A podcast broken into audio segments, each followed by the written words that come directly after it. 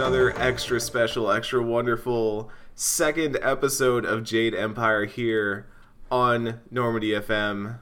I am Eric Van Allen, one of your three co-hosts on the season, joined as always by Kenneth Shepard. How you doing? Tired. It's 10 a.m. on a Saturday. You know where it's not 10 a.m. on a Saturday. where where Ki-hoon Chan is. How are you doing? Yes, it's 11 p.m. on a Saturday.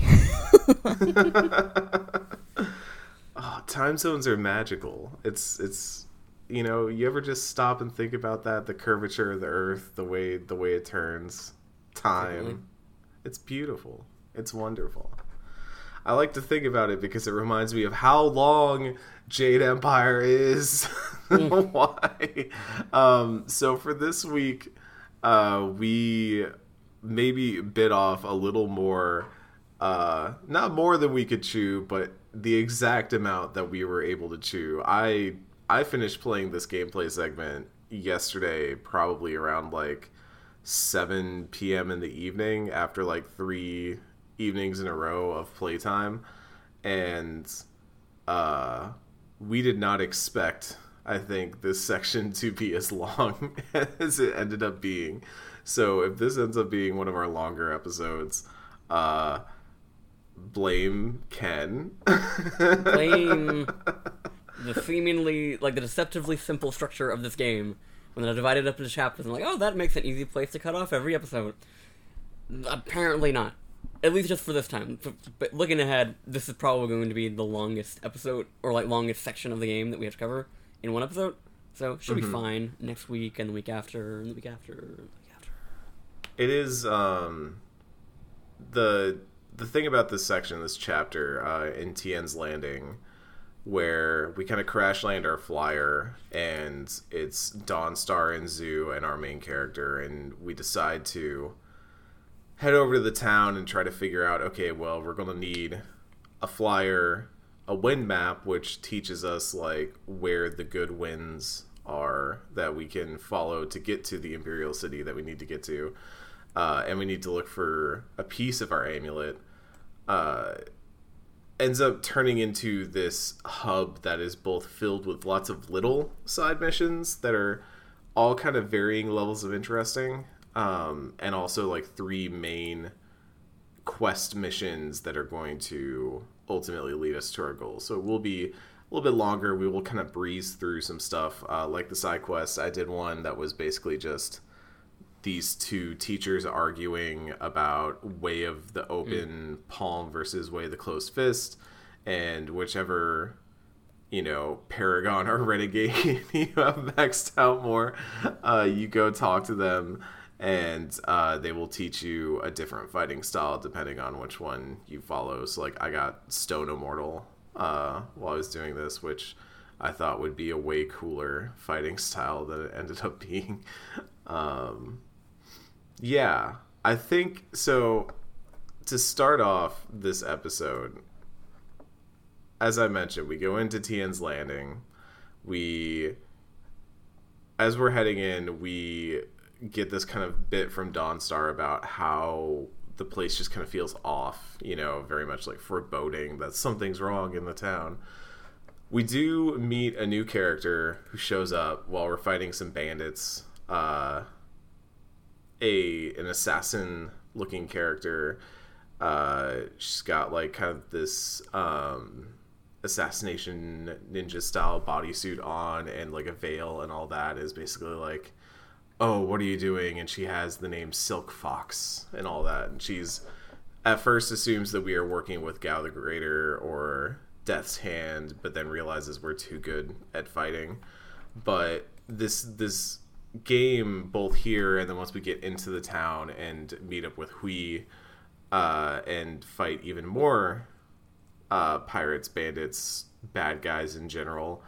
Uh, there's a lot more combat in this section of the game. And y'all, I gotta start off with the thing that I just have to say.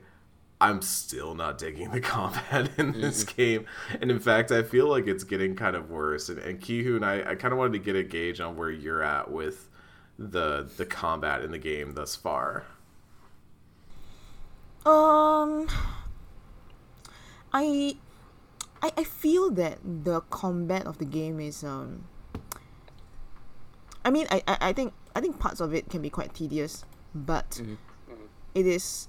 I mean, as compared to the storyline, I like to me like I'm playing this game really not not so much about you know the story itself, but really about everything else. So I mean, yeah, like uh, the combat is fine to me. I I, I don't hate it. Um, I just feel that um, I, I, I, I think that the, the the whole idea of them, you know, like like like when you play this game, you you kind of have to switch. They give you a different like martial arts um style that you can switch between, and I just find that I'm I'm usually just sticking to one Yeah. and I'm just using that like all the time. So, like to me, it's like I, I mean, it's not terribly, uh, like it's not terribly fascinating, but it is it is not a deal breaker for me to be quite honest. Like, Yeah. yeah, nothing much to say about the combat for me to be honest. Mm. Yeah, but what is Yeah. it that you don't like about the combat? Like, what is it that that that you know you you don't feel that is right for you? I think y- you mentioned the style switching, and I think that's actually like one of the largest parts of it is that I have so many styles at this point. By the time I finished this section, I had like probably three or four new martial arts styles that I could use, including the one that Hui gives you, um, Spirit Thief, which is one that I actually ended up using a fair bit, if only because its like side effects were helpful in some parts. But you know, I got a new elemental magic as well with Stone Immortal, and I'm betting at some point it's probably going to let me get another weapon style, and also there's a uh, a bunch of demon styles that you get in this area. So like we got the toad style in the first episode, and now I've got like horse style, and I think like rhino style or something based off of one of the other demons. I could be wrong about that, but I feel like I've got three demon styles now. Um, and overall, like it just feels like I have a ton of different styles that I'm using, and still the only effective ones in my arsenal are I have my my staff, which I just kind of use to poke at enemies and deal with large groups, and then I have my legendary strike, which is just my basic. I just call it like my basic martial arts, like it's the one that does damage, and then spirit thief if I need to refill my chi really fast, and then stone immortal slash ice shards uh, if I need to do elemental stuff. But it's and if I was playing on PC, this is the point where I'd say like if I was playing on keyboard, I would be able to have more styles hotkeyed because you can use like the entire uh like upper row of numbers to hotkey all the different styles to it. Whereas uh, I'm using a controller right now, so you just have the D-pad to to hot switch between them, which makes it easier to quickly switch between stuff. But also, I don't feel like I, I think ultimately it just feels like rock paper scissors the whole time. Like I go in and okay, what is the enemy doing? Are they char- are they either blocking um or not really doing anything? Okay, I'm going to go for a heavy attack. If they are running at me like they're going to attack or maybe they're charging up their own heavy attack, I'm going to use a light attack to break that up. Uh if they're far away, I might use an elemental, but even if I use an elemental attack, they're just going to run directly at me and aggro directly onto me, even if they're in the middle of fighting my follower. Um, it just feels like there is a flowchart to this combat that doesn't seem to get altered by the things that I'm picking up. I, I'm always Yep. making the same decisions down this flowchart. Um, and I think that does change in very interesting ways later in this episode with with certain things that happen. But um, I think f- by and large, it it stays very stagnant for me. Uh, how did you feel, Ken? Uh, I think what is just what sticks out to me the most, like everything you said, like there's sort of like a rock paper scissors interaction going on. But like, there's a fight that we're gonna get into in this uh, with a uh, uh, it, it, like a, a spirit from somebody that passed when uh, part of Tien's Landing was flooded.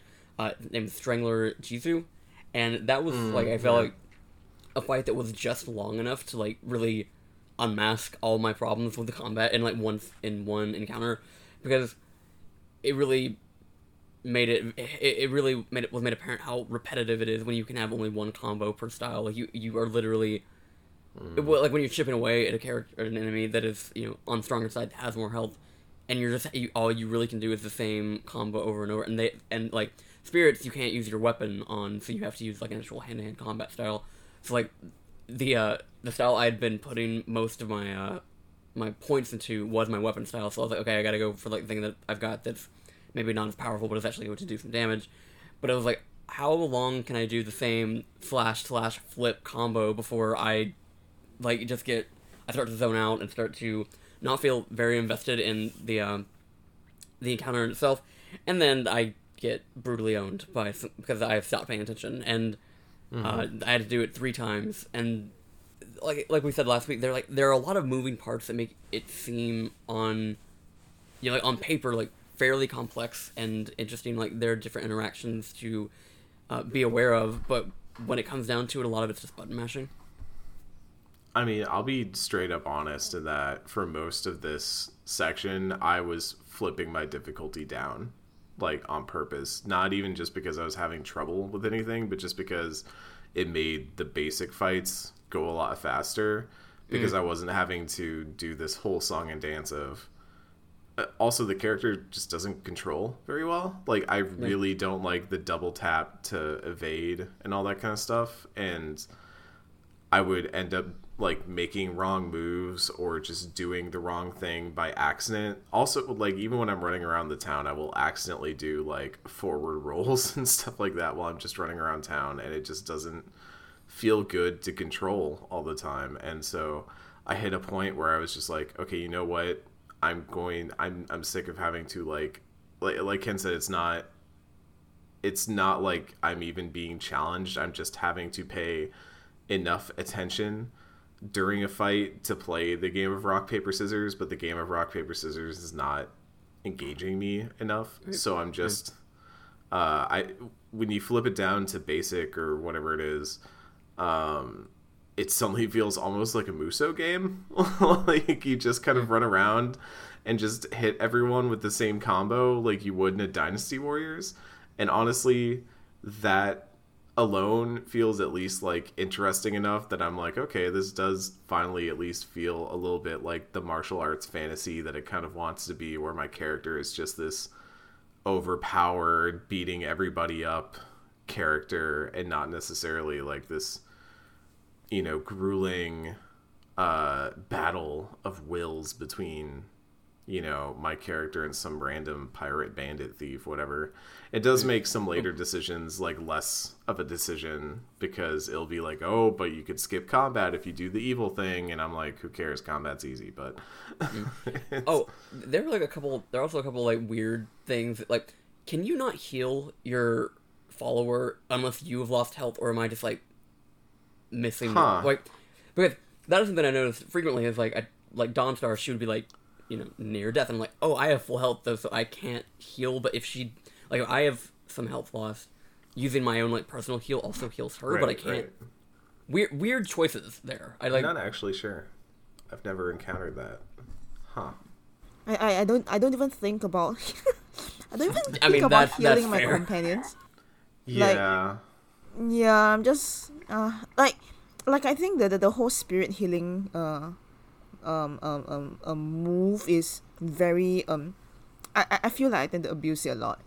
And mm-hmm. so so for me it's just like I'm just using my sword and I'll be using that spirit move to to kind of like um like like like I use it to heal myself and then when I'm when I'm on the verge of death then I'll yeah I'll just switch between the two styles. These are these mm. these are mainly the two styles we'll be using, unless mm-hmm. of course then with you know if I have to fight the spirits who are like they they they are invulnerable to the the the, the whole like staff or sword stuff, then I will yeah maybe use like the like like one of the other styles. I think mine was a fist, um, 1000 fist or I don't know what that is. I can't remember what it's called. Yeah. Yeah, it- it's really just switching about uh, around these these few uh, um, um styles, and I I tend to be able to do like like my companions. I just don't really think about them very much. Um, I tend to be able to like for now. I tend to be able to switch between these styles quite like quite well. Yeah, and maybe uh, my experience a little bit different because I I was playing it on like on my keyboard. So you know, like like you were saying about um, you it's it's easier to kind of switch between all the different styles on on the keyboard, which is true. Like like I basically have hotkeys for like seven different styles, and it's just a matter of just pressing one to to seven just to switch between all these. So yeah, the I mean for me the combat isn't. It is not. It is. It is not the most innovative. I think they were trying for something a little bit more innovative, um, but, I mean, having played other um, like, you know, um, xianxia, like what what what I talked about the previous um episode. xianxia is that kind of um, high fantasy um martial arts, uh genre. Having having played other uh, others um, it is this what what Jade Empire has done isn't is isn't the most fantastic, but I mean it's to me it's serviceable. Yeah, mm-hmm. it's mm-hmm. it's functional, and it's definitely more fun than the story. Like I really don't. I, re- I, I just mm. I just don't really pay attention much to the story. Um, I find it really boring to be quite honest. Yeah.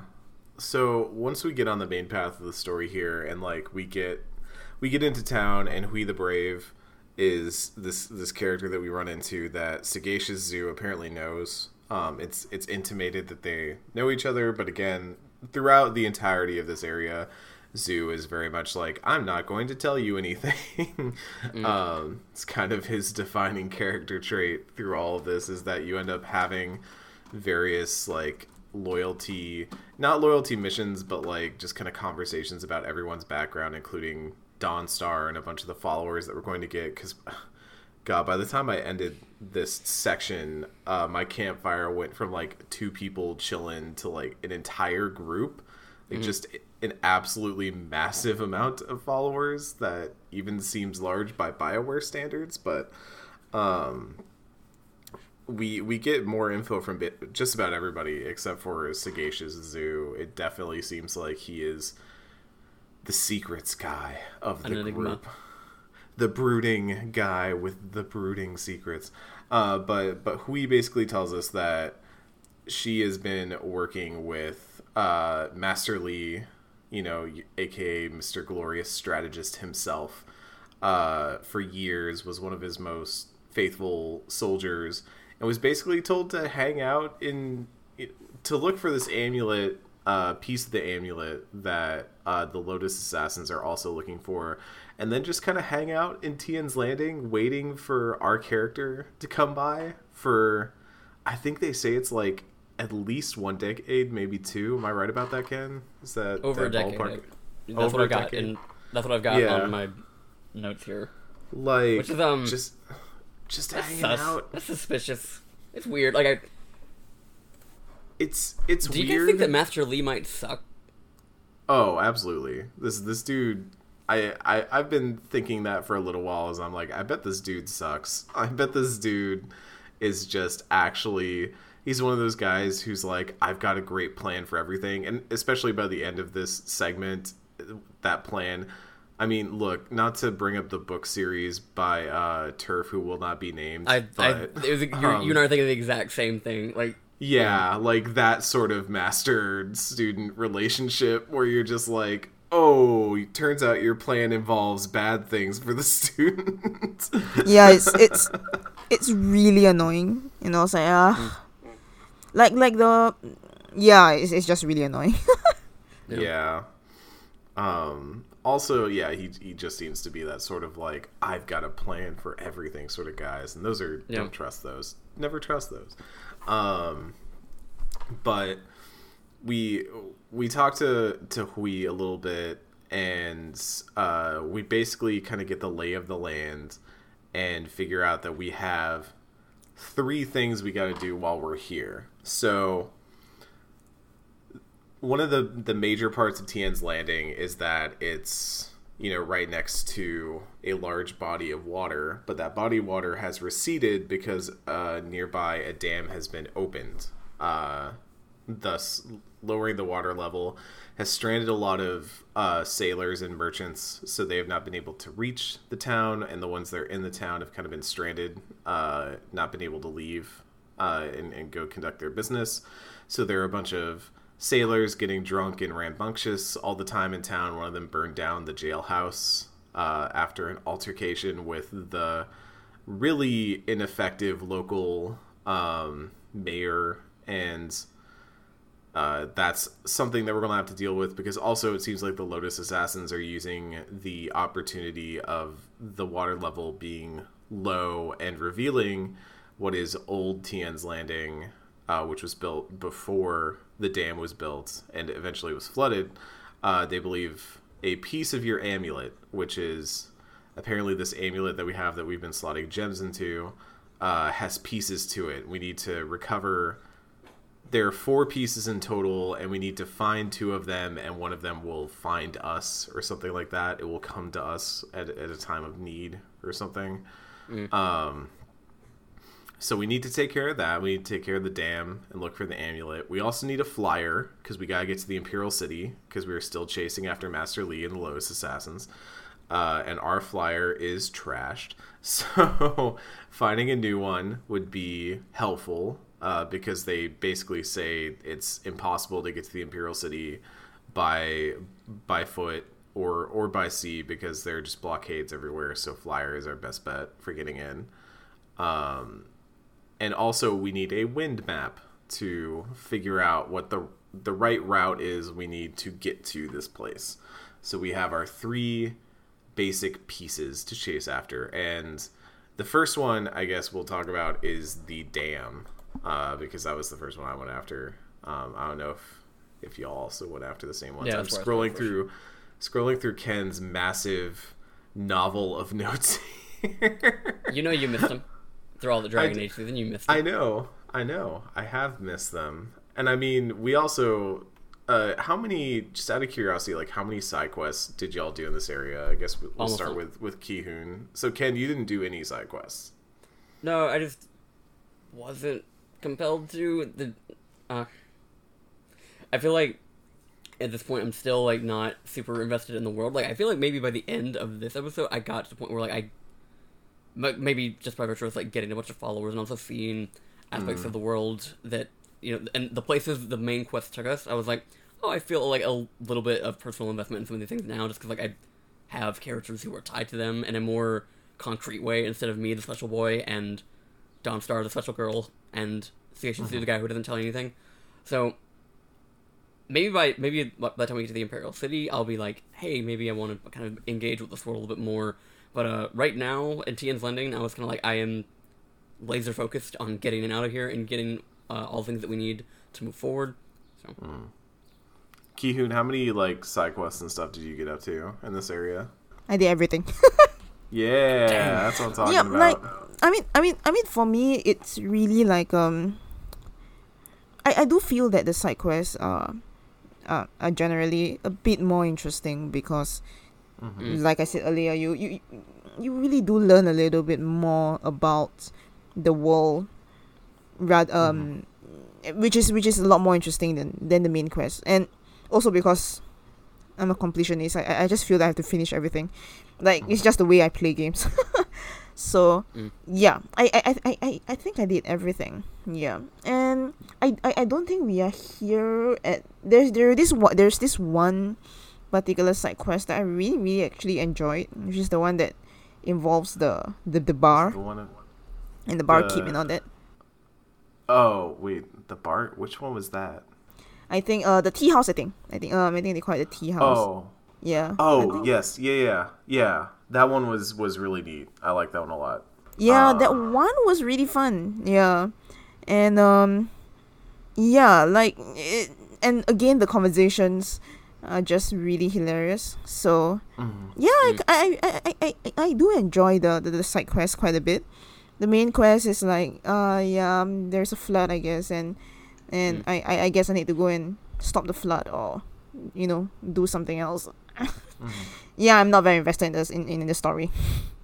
It's um so the one you mentioned was one of the standouts for me for sure. The um you go to a tea house and you find out that the old caretaker of the tea house. Uh, this guy rolled in from the Imperial City with the Lotus Assassins and stuff, and basically showed up with a a writ that said that the land that the tea house was built on ages and ages ago was actually owned by his family, and so he now owns the tea house. And the woman who takes care of it is this this elderly lady uh, who's beloved by everybody, and she kind of gets forced into a uh, servant role because of this and loses the tea house. But she's very much like, oh, you know, I'm just happy to be here and keep the town and everybody drinking tea and having a good time. You know, I don't want to cause any trouble. But you talk with the the people who've been helping her, and they're all like, there's something up with this. So you eventually figure out that if you get the guy drunk enough uh, but not too drunk. There's like a really fun game, like mini game of giving him just the right amount of drinks to get him drunk. Yeah, that was fun. To, That was uh, really fun. publicly confess that that he forged the the writ. Um, you can like get the tea house back for her, and um, all of this really just goes to like building up your open open palm closed fist rating. I feel like they're also there are reasons to do stuff here to get money. Like there were a bunch of I guess we haven't really talked about techniques, but they're basically like these things that you can learn from different merchants that will oftentimes increase one of your stats at the detriment of another stat. Like you'll get plus five body but minus two uh, focus or whatever. But there are also really, really good ones that just boost all of your stuff. And there are a few of those here that are I definitely thought were worth getting uh, that I saved up cash for. Um, that just boosts all your stats across the board. Um, but like that was really neat, and the one where you it, it's like a chain of quests that start with this woman telling you that her husband keeps getting beat up by gang members and then you go and deal with them and you find out that the gang leader is this woman who the husband had promised when they were children that they were going to get married when they were older and she was having her gang That was fun. members beat him up because he didn't like keep the promise and it's that one was really fun because I thought it was going to be like, oh, you know, I, I got in there and I was like, oh, awesome, badass uh, gang lady, and then they started pulling that thing of like, oh, you know, they made a childhood promise. I was like, oh, really? You're gonna pull that with this character where it's like, oh, actually, she's had this lost love since they were children and she's always been in love with him. And then you find out like nah she doesn't even really like the dude that much but she doesn't want to be a gang lady forever. She does want to own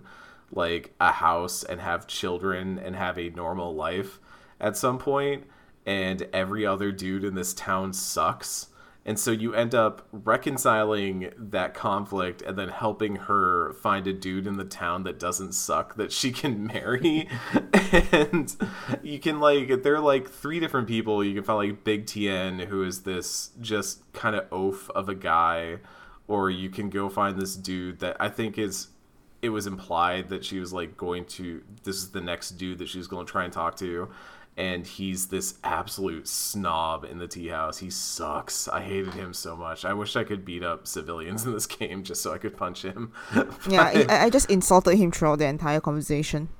yeah uh, but you eventually like find a craftsman who makes he makes various different woodworkings but he's terrible at business and he can't sell anything even though he makes really good stuff because he keeps just trusting people too much and he's not aggressive and so you kind of like bring them together and you're like ah see she's aggressive. She stands up for stuff. She's got business connections. This guy makes quality products. Is not going to be a jerk to you. See? And and both of them are basically like huh yeah this could work out. And she even makes a joke like okay we're going to need some alone time now to seal the deal. And it's like oh it's it's a really good side quest chain. And uh like Kihoon was saying like I, the the story parts of this this section did not really ring resolutely for me. Like I did not come away from them being like, "Oh, the story in this game is good," but it was the side quest that really did.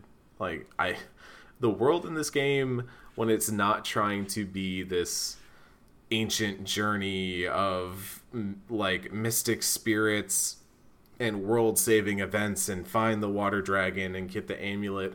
When it's not doing that, it just focuses in on different characters and their interactions. So much better. Um, yeah, exactly. My I, I really really agree with that. And Yeah. and like the, the the the quest earlier that I was talking about with the barkeep, I think I think um at the tea house. So Mhm. like I think um because he was you you there's this one part which I thought was really hilarious. You you kind of can hit him up for like some words of wisdom and or something like that and Mhm. and he'll be like, Okay, you know, that's what barkeeps do, right? They they they, they seem to know everything, they know all the gossip and they know clever things to say. So he just said something clever. Like just some random clever quote. And then you're like, So uh, what what do you mean by this? And he's like, I don't know. I I, I, I memorized it somewhere. Yeah, he's Huh. like this this dude who just steeped the tea for the tea house, and then suddenly he has to be this sage words of wisdom guy, like almost like he's got the um from from Charlie Brown, like he's like Lucy with the little setup where he's just like five cents, come get help for your life, and he's like, I don't know what I'm doing, I don't have advice. Um, yeah, Huh. there's a lot of really good. I mean, even if you talk to the merchants in the area, like um, one of the ones I talked to a lot was Darting Lynx, who was a former acrobat in the circus that the circus had kind of left town and she hadn't been able to because of the uh, water levels being lowered. And she's just a merchant that ends up selling you like a couple really good techniques and that's it. But even then she ends up being this interesting character to talk to and just kind of hear more about the world and get a sense of like what the world at large feels like. And if anything i think my frustration with this game is that it doesn't it doesn't put that stuff on more display. Instead it's like hey go do this mission about the great dam and all that because that sounds really good. That sounds like a quest and, and instead it's Right. like I some poor writer is over here writing the best stuff in the game and it's in all these side quests and merchants that you could totally walk right by and never never notice. And yeah, it's like I might have done it this time, but like just hearing y'all talk about it, like I'm remembering these things from like when I played it back in the day, and it mm-hmm. is like it is interesting to like realize kind of like what we associate strong Bioware writing with is so sidelined in this game so far. It feels like, and huh, maybe like when we're in the Imperial City, I'll take more care to kind of really I- invest I- in some of the long stories. I mean, I don't think that's that it's an anomaly in RPGs in general that side quests end up having those sorts of really good bits of writing because that's it's really hard to weave that stuff into your main story. Like you look at something like Disco Elysium and the only reason why that all feels cohesive is because the main quest is just so nebulous that all of the side quests are kind of building towards that and but you look at like Mass Effect 2 or Mass Effect 3 or even like Dragon Age Inquisition there's a bunch of stuff in there that I I mean we didn't get around to talking about in some parts like these um temples that you can go into that have various stories of their own going on and um, side quests that happen like we didn't spend much time talking about the whole uh, the the flooded town that the mayor ended up flooding that you had to like put him on judgment and stuff and that's it's it's all tied into different quests but in that one it's like they put it more on display just by putting those hooks there that you know you're supposed to beeline to. You know like oh hey there's a fort here that i should capture or oh hey i need to get points that build towards this meta progression so maybe i should go do this fort quest because that's going to get me more points. And then while you're there you're going to run into all of that stuff just by nature of being in crestwood. So um, i think that's just the difference is that at the time side quests were a little bit more of a you need to seek it out yourself if you want to find it whereas i think nowadays designers have found more ways to trick the player into wanting to play Right. these side quests that have all this good writing and stuff. Um but back on the main quest line that we all love so much.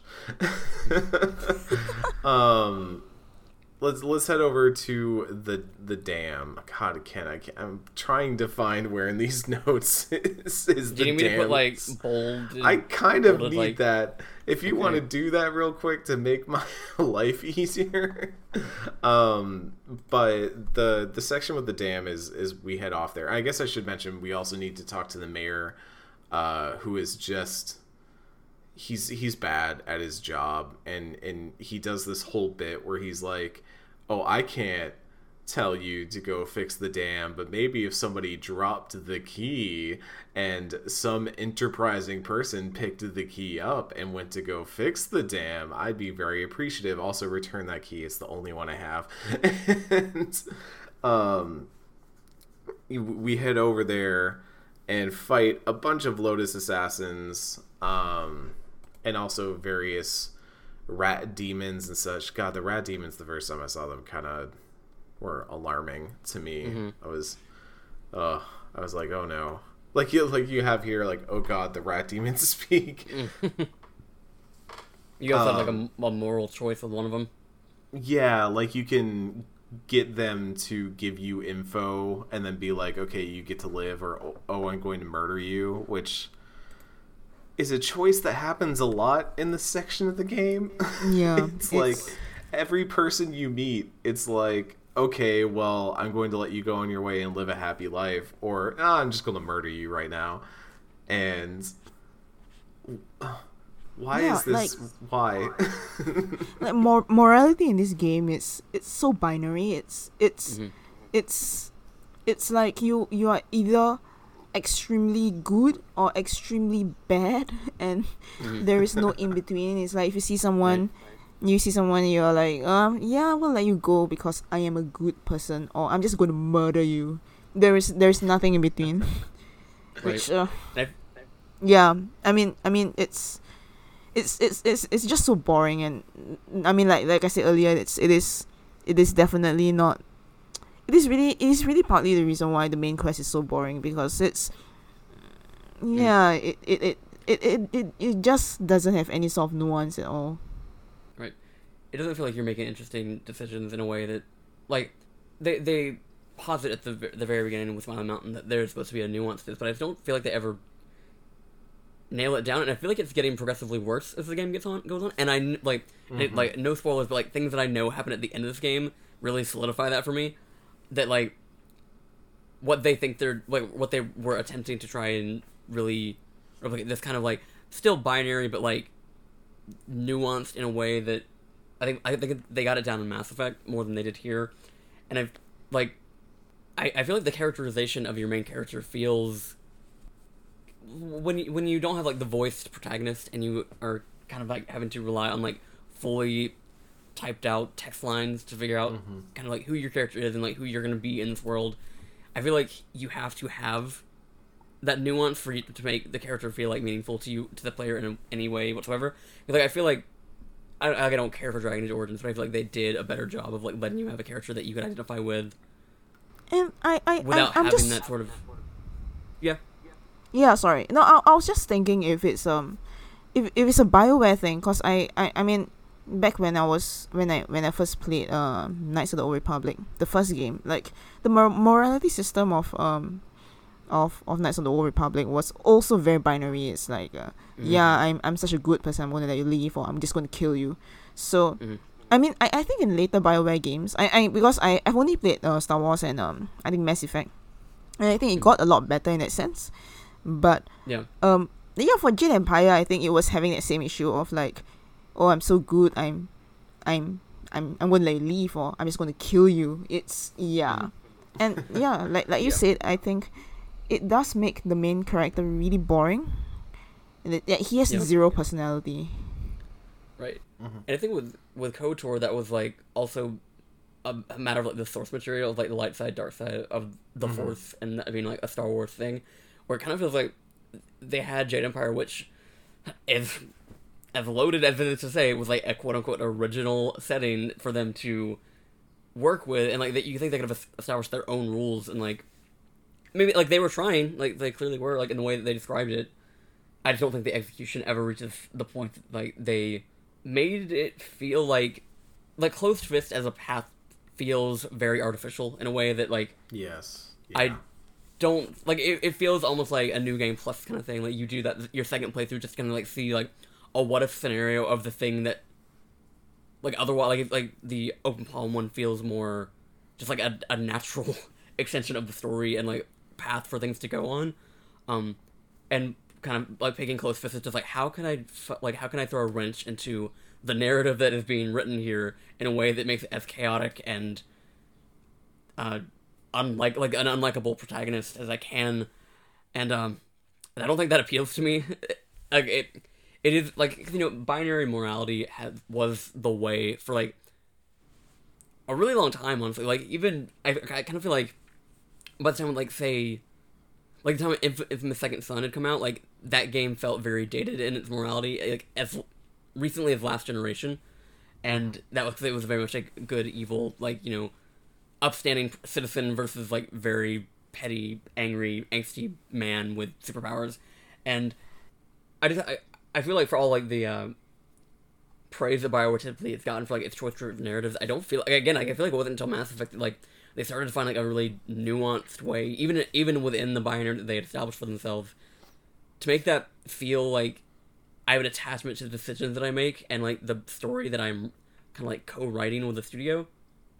I mean, this is like this is the Bioware problem, right? Like, I feel like we've we've talked through this thing so many times and covering so many Bioware games that this is the part of the game, the the part of Bioware systems that just it continually runs into is it creates the studio will create this binary system, and you know you have your Paragon, your Renegade, your good side bad side of dragon age you have your um, open palm closed fist. And i was initially excited by jade empire because at the beginning they have your trainer that basically gives you this rundown of oh hey this is what each style means. Like this is what each path means. And you know here's open palm which sounds like a thing that is is good and is right but could lead to bad things you know?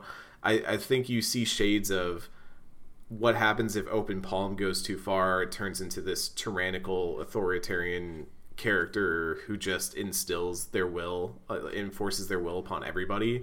And you see shades of that in like mass effect 3's control ending. And then you go the opposite direction. Okay closed fist is not evil. They're just selfish and they act out of their own gain versus the the collective gain of the community. But then that becomes like oh what if instead of helping this guy to get an item from him i just kill the guy and take the item? That's the faster route for me so maybe i'll do that. It's the speedrunner route. And um and and ultimately like I feel you end up in this situation. I mean, we've talked before about our own issues with with Paragon Renegade and stuff like that, where it didn't feel like there were there was always a right balance there. And I mean, BioWare has come out and said themselves that players continually will always choose to play a Paragon, a good play style. And I'm glad you mentioned the new game plus thing because I, I feel like this just emphasizes that that there's it's still so hard for developers to create a good evil system where the evil doesn't feel like a what if where the evil doesn't feel mm. like um, an alternate version because i mean it, it does always kind of feel like that when i play these games because you are if you're being propped up and told that you are the chosen one and you're going to save the world and you're going to be this hero and then you just decide like ah but screw it. What if I murdered everyone while mm. I was doing it? It feels like almost at odds with the kind of thing you're doing. And so that's why, at least for KOTOR, I feel like narratively, the way that game ends up going, you could almost justify the sort of dark side and why your character would do all these awful Sith things. And it at least gets there. But here, they set you up with this thesis, this, this concept of the two paths. This like world accepted concept, by the way, because everyone you talk to mentions open palm, closed fist all right. the time. It's like a well known thing where everyone is like, oh, I can read your aura kind of and I know that you do not walk the way of the closed fist or whatever. So I won't teach you my secrets until you're more evil. You got to go murder more people. and um and they they set this up as this thing that could be really interesting in these two interesting life paths and and just ways of being in the world and instead it's like I don't know, man what if you just did the shittiest possible thing in every possible circumstance? I almost wish there were like trap door choices that were more like, hey, you just did a really shitty thing. You probably thought you were going to get closed fist points for this, or maybe even the reverse. Like, you probably thought you're going to get good points for this and instead you just don't get anything because we know you're trying to play into a system. So like if you just right. haphazardly murder like somebody the... or if you give all your money to charity or something like that, they're just like we know what you're trying to do and we're not going to give you the points for it because that's not walking the path. That's just you trying to game the system. I don't right. I would almost I mean, love that level of friction in the system. yeah, and like an example being like in Mass Effect 3 uh when you if you sabotage the Genophage cure and Wrex is still alive and like you are doing things yes. that are meant to get yeah. you like the most points in the systems of that game, but by not almost like by not being consistent throughout the whole trilogy of like mm-hmm. being a person that like shot Wrex on Virmire and like uh did things to uplift the Krogan through some of the games and then like kind of like heel turn at the end to like change things up because you think you're gonna get the most points into your war assets, it literally takes away all of it. Mm-hmm. Yeah yeah, it's it's a thing. It's a thing. God, we gotta talk about main story at some point. so, okay. Uh, that's the thing about this game is I think it's more interesting to talk about conceptually and thematically than it is in the beat to beat. But we do have to do the beat to beat here. So we head down to these ruins after we get the key, and Oh, buddy, there are like spirits everywhere, and besides the rat demons that we already talked about, there are these children who are locked into a flooding orphanage, um, mm. and and like you you basically learn the backstory of this town, which is that there was old Tien's Landing, and then after the Emperor, uh, you know, took hold of the water dragon and returned, like ended the drought, the the imperial army came through and built this dam so that there could be more water in the area. But the result was that it flooded the old Tien's Landing. And so everyone there remembers this flood. And I think there's some interesting ideas in this area actually. It was maybe the part that got me thinking the most uh, because all these characters that you, all the spirits that you run into in these ruins areas, you kind of get an idea of who in let's say like who gets to survive when the old town gets destroyed right. and maybe i'm thinking about this because i'm also like poking away at kentucky route zero right now and it has very similar themes of like coal miners that were that are killed uh, because of the town changing and all that kind of stuff but it's um like all the rich people get out, but all the prisoners in this jail or or the coal miners and the um, the children in the orphanage are the ones that get left behind and drown in the flood. And you're kind of dealing with their spirits. And I was like, oh, this is this is interesting. I like this. This is this is cool, interesting stuff they're hitting on where they're like, okay, all these people are living happily. There's even a dude uh, a merchant who tries to convince you to not close the dam uh, and raise the water level because he's like, look, the town might die or a bunch of people might lose their jobs, but all the sailors will stay here, and I've got tons of wine, and I can I can keep selling it to them. So I'll give you a cut of my profits if you just make sure that nobody can ever close that dam again, and I can just keep selling my wine. It's like that that to me is actually maybe a little bit more of what I want from the close fat close fist option, which is like what is the most short term selfish profit I can get out of this because I don't give a shit about these people. I just give a shit about me. Um, but obviously I didn't do that because I'm not an asshole. yeah, um, yeah. I, I, I kind I kind of agree that um like like what you mentioned about the the origins of the of the town. You see, you, mm-hmm. you see this this is this is this is I feel a consistent problem throughout Jade Empire, which is that they do have something interest, uh, interesting going on, but they, they, they kind of fail to capitalize on it.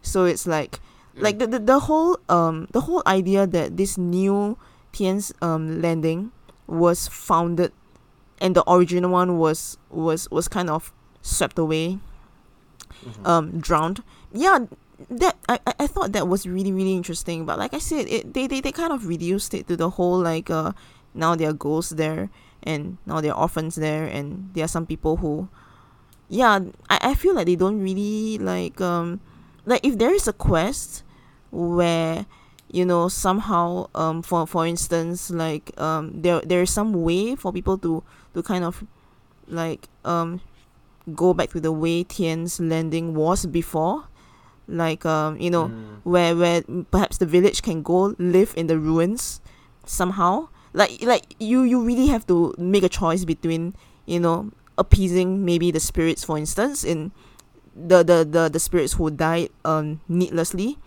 versus helping a helping a a village who is perhaps you know benefiting from their deaths.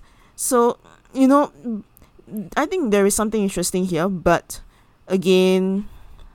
Yeah they they don't cap- uh, they don't they don't capitalize on it.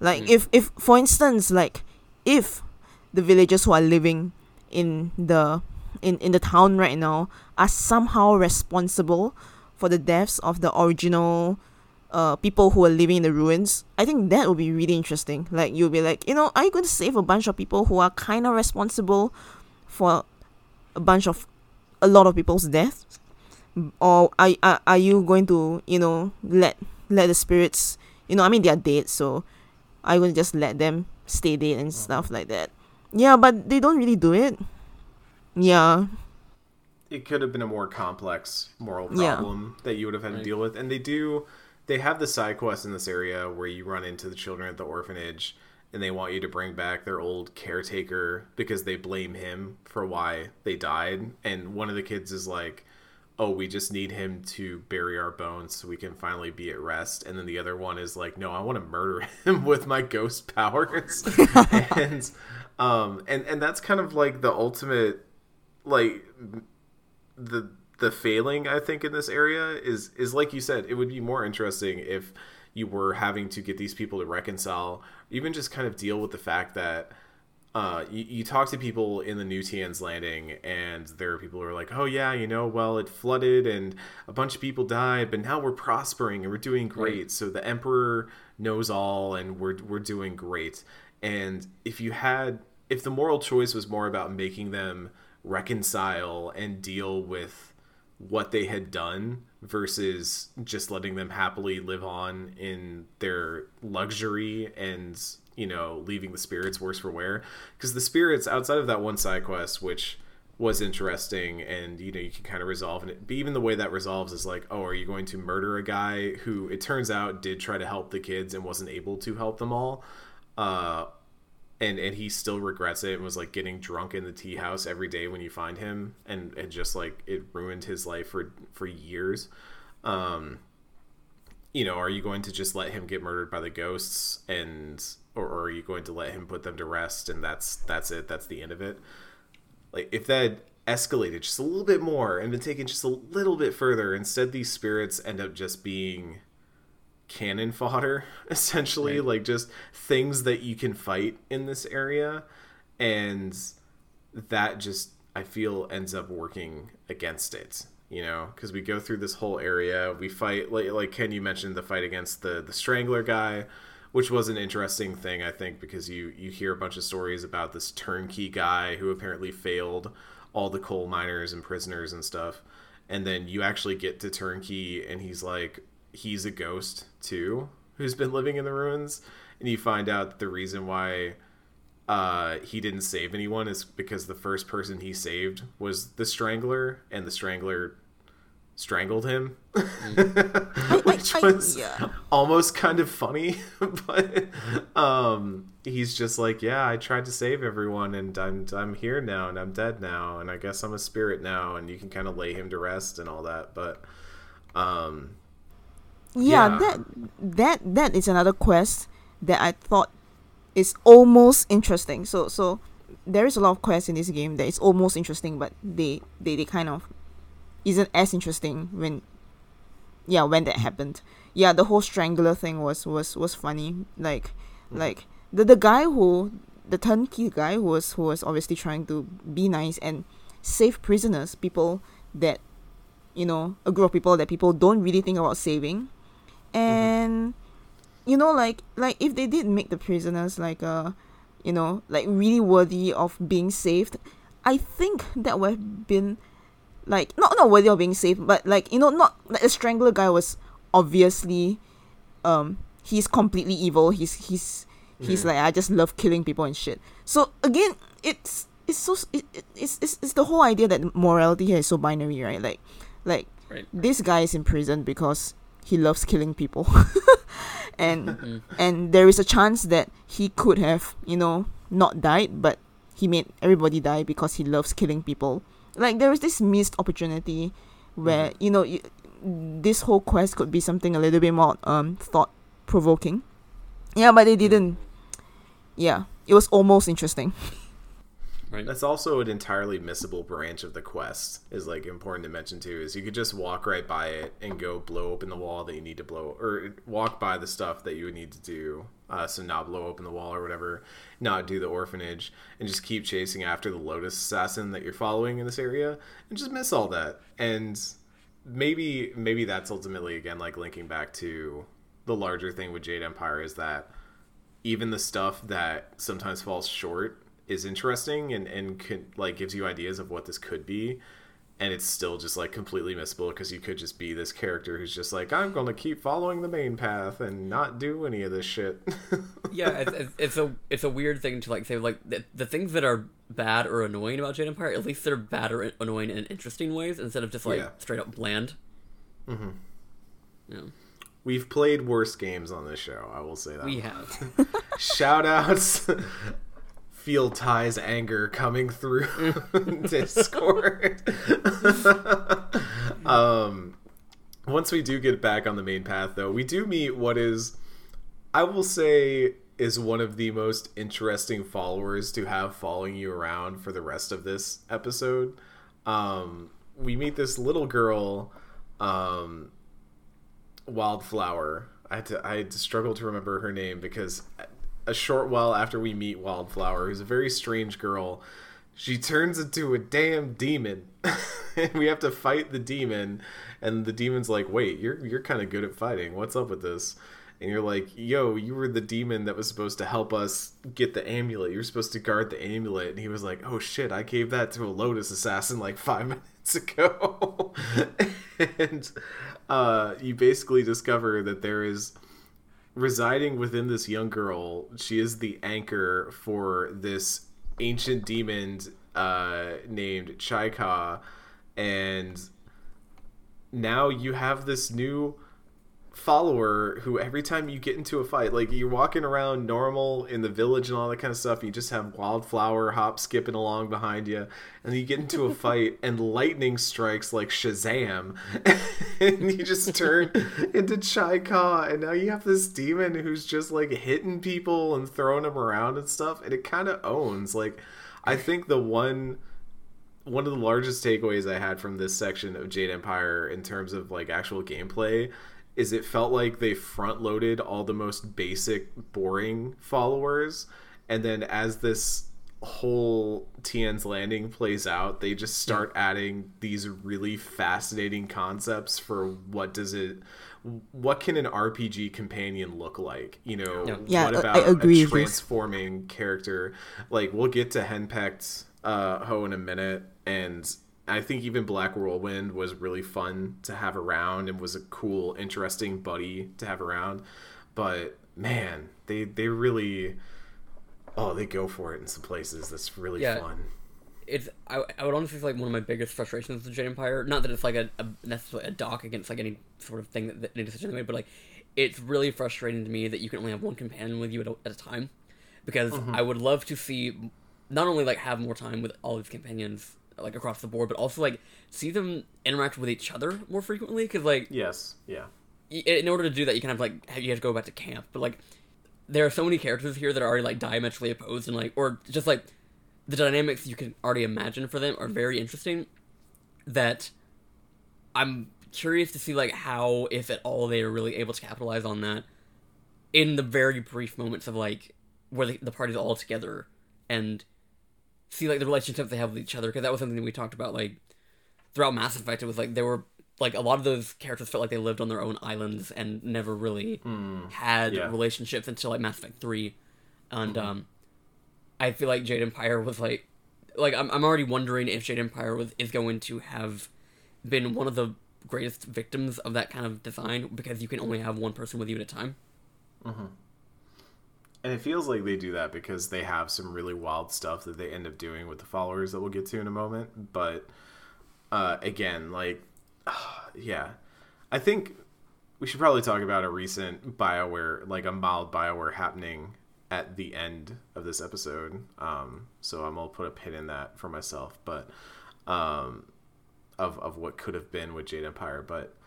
Uh, we get to the end of this main story mission. I think all three of us here closed the dam, right? We we restored Tien's Landing to its original state. Yep. Okay, cool. nobody nobody destroyed, and then we got to go back and we got to blow up, or, or we got to beat up the uh, the random bros that the the wine merchant gets if we ended up turning him down. Yeah. Um, but we also meet Silk Fox again. Silk Fox shows back up. Uh, apparently hits on Ken, which, as we know, has historically gone well. Yep. Love that for me. Love It's his favorite love- thing. Um, yeah. oh, I miss this. I miss this. Ken forced into these situations. It's my favorite part of doing these podcasts. Um, every We'll have a lot. To, I have a lot to say that on next week specifically, but Oh, like I- like my, my notes, getting her and Don Dawnstar off my scent is priority number one. every single RPG, like when I'm sitting here playing it, if I'm playing a male character and a female character just starts hitting on me by default without any sort of like interest shown by my character, I sit there and I think, oh, Ken would love this. This is Ken's favorite thing in video games. this is his favorite.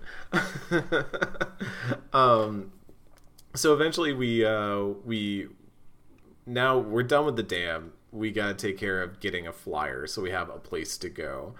Um, so we've heard tell of a pirate camp up the river that we're going to need a boat a boat swain. They call it like a boat. i don't know what this word is. I've never seen this word honestly Neither have I. uh and I, I i don't know it, readers listeners out there readers i don't know do we have transcripts these days?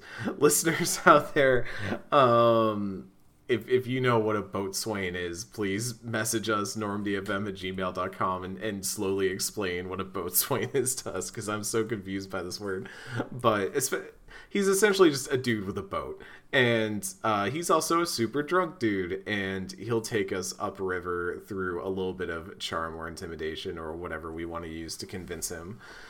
Um, which i guess we haven't talked about much at this point charm intimidation because it's kind of a weird system like It's i don't by know. your stats. it's is it it's by your stats? Mhm, it's, not it's like not even related to your path? No. Because I've just been using gems that have given me tons of charm, and that's how I've cleared all my speech checks so far. Is I just have a bunch of gems that have charm on them. So, Yeah. um, yeah, I don't know. It's not. Again, another situation where this game has like a thing that could be interesting, and then just doesn't seem to explain a lot about it, and also like they could have had something at the beginning where they were like, "Oh, hey, you can talk to this dude and either get through him using charm, intuition, or intimidation, and those are affected by what stats you have." Uh, but whatever. uh, when we show up to ye old pirate cove, um, there's there's some pirates doing pirate things, and uh, we have a weird kind of mild choice where an ex pirate who has been kind of turned into a grog fetcher for the pirates uh, is like, hey, these dudes suck. They treat me like shit. so I'm gonna drop a cannon on them. Want to help me do it? And and you can be like, oh yeah, sure, or hey, what about that slave boy over there who's just kind of like you know sweeping the dock and and tidying up won't he also die from the cannon being dropped on his head and he'll be like yeah but fuck that guy. Mm-hmm. Like do you want to go fight them or do you want to drop a cannon on them? And i gotta tell you i really did want to see the cutscene where you drop a cannon on a bunch of pirates because that sounds real good that sounds I, I i just got done playing hitman 3 and that sounds like some Hitman 3 shit right there. Drop a cannon on a bunch of pirates. But I was like, no, I gotta save the slave boy. He's he seems nice. Let's go help him. why can't why is there not a dialogue option to find an excuse to get the slave boy away so that I can drop that cannon consequence free? Damn it. um but after after we do this fight, uh, we head in. We we learn that Gao the Greater is the leader of the pirates. Surprise, surprise, and that the pirates, obviously, as we have learned from the slave boy being present, are also slavers. Uh, and then as we get further in, we get introduced to a new character who is very important to Ken. My Jade Empire boyfriend.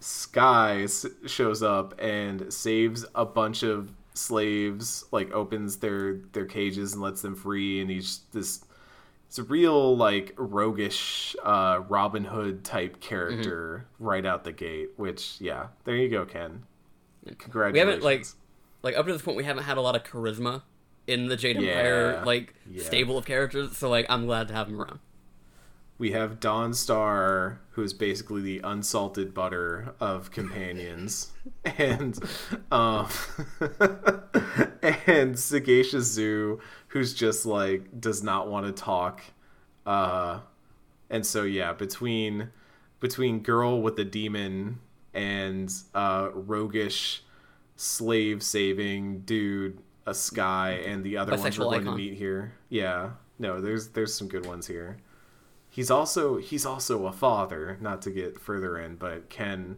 not only got a rogue but a daddy rogue at that um but yeah Except so that daughter's dead.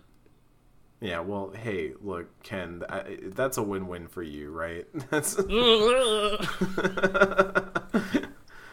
Ken's like, I'm not ready to be not ready to be I, stepdaddy. I get, I get, I get, get, get it, get a daddy without all the like the extra commitment on top. God. oh God, I might need to edit this out. Oh, this podcast took a turn. Cute. How'd you feel about this part of the quest so far? Welcome to Normandy FM when it goes off the rails. um, no comments about the guy. Oh no. Not my type, so well. oh god. Anyway. Oh yeah, so uh, we we keep on fighting pirates and climbing up this place. We also meet uh, a woman that we run into here, uh, who we met when we were first entering Tien's Landing. Uh, she was she and her daughter were basically like screw all this mess with the dam and the pirates and stuff. We're just gonna walk out in the woods. Nothing bad happens in the woods, and you can be like, "Hey, that's a bad idea." There's like all kinds of bad shit happening in the woods, and she'll be like, "Whatever, better than here." And you find her here in the pirate lair, and she's like, "Well, you're not gonna believe this, but like five minutes after we talked to you, we got kidnapped by pirates, and they're gonna turn us into slaves." And you're you're just kind of like, "Yeah." Told you like and so uh she tells you that her daughter who you also met uh was taken away by the slave breakers and is being uh you know turned into a slave in an upper level. And she's like please go save her. So that's that's a little little pin little side quest that we can get around to which also leads to one of the god worst worst binary choices in this game but we're gonna get there in a moment. Um uh, we we head up even further. We get to kind of this workshop, and uh, we see a Lotus assassin who we'll actually recognize from. I think he was in the dam area as well.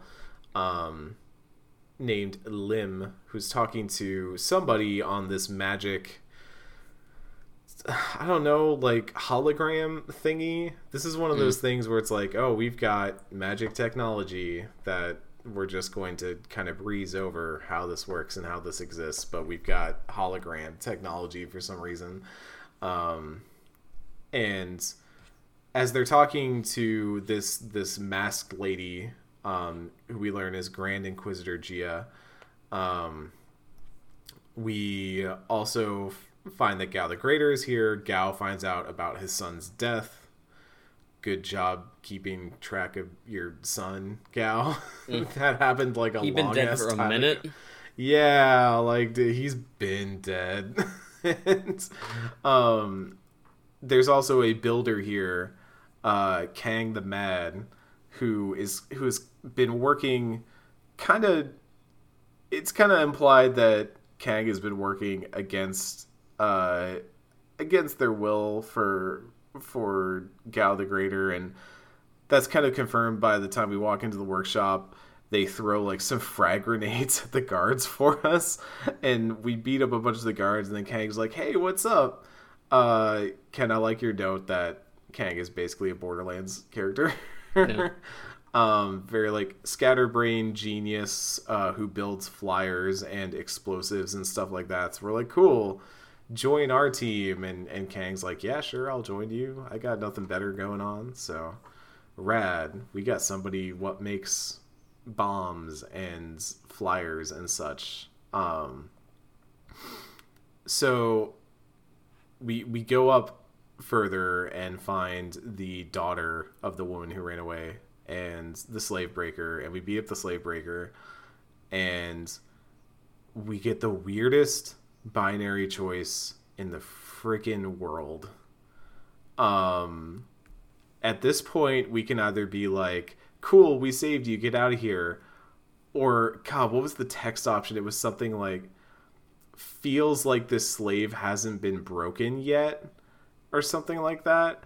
And you can basically you can basically end up still just being a complete asshole or something and i was just staring at that and i was reminded of when we were playing dragon age 2 and we got to the part where you could turn zevran over or not zevran um where you could Fenris. turn fenris over uh to the slavers and get points with Anders for it.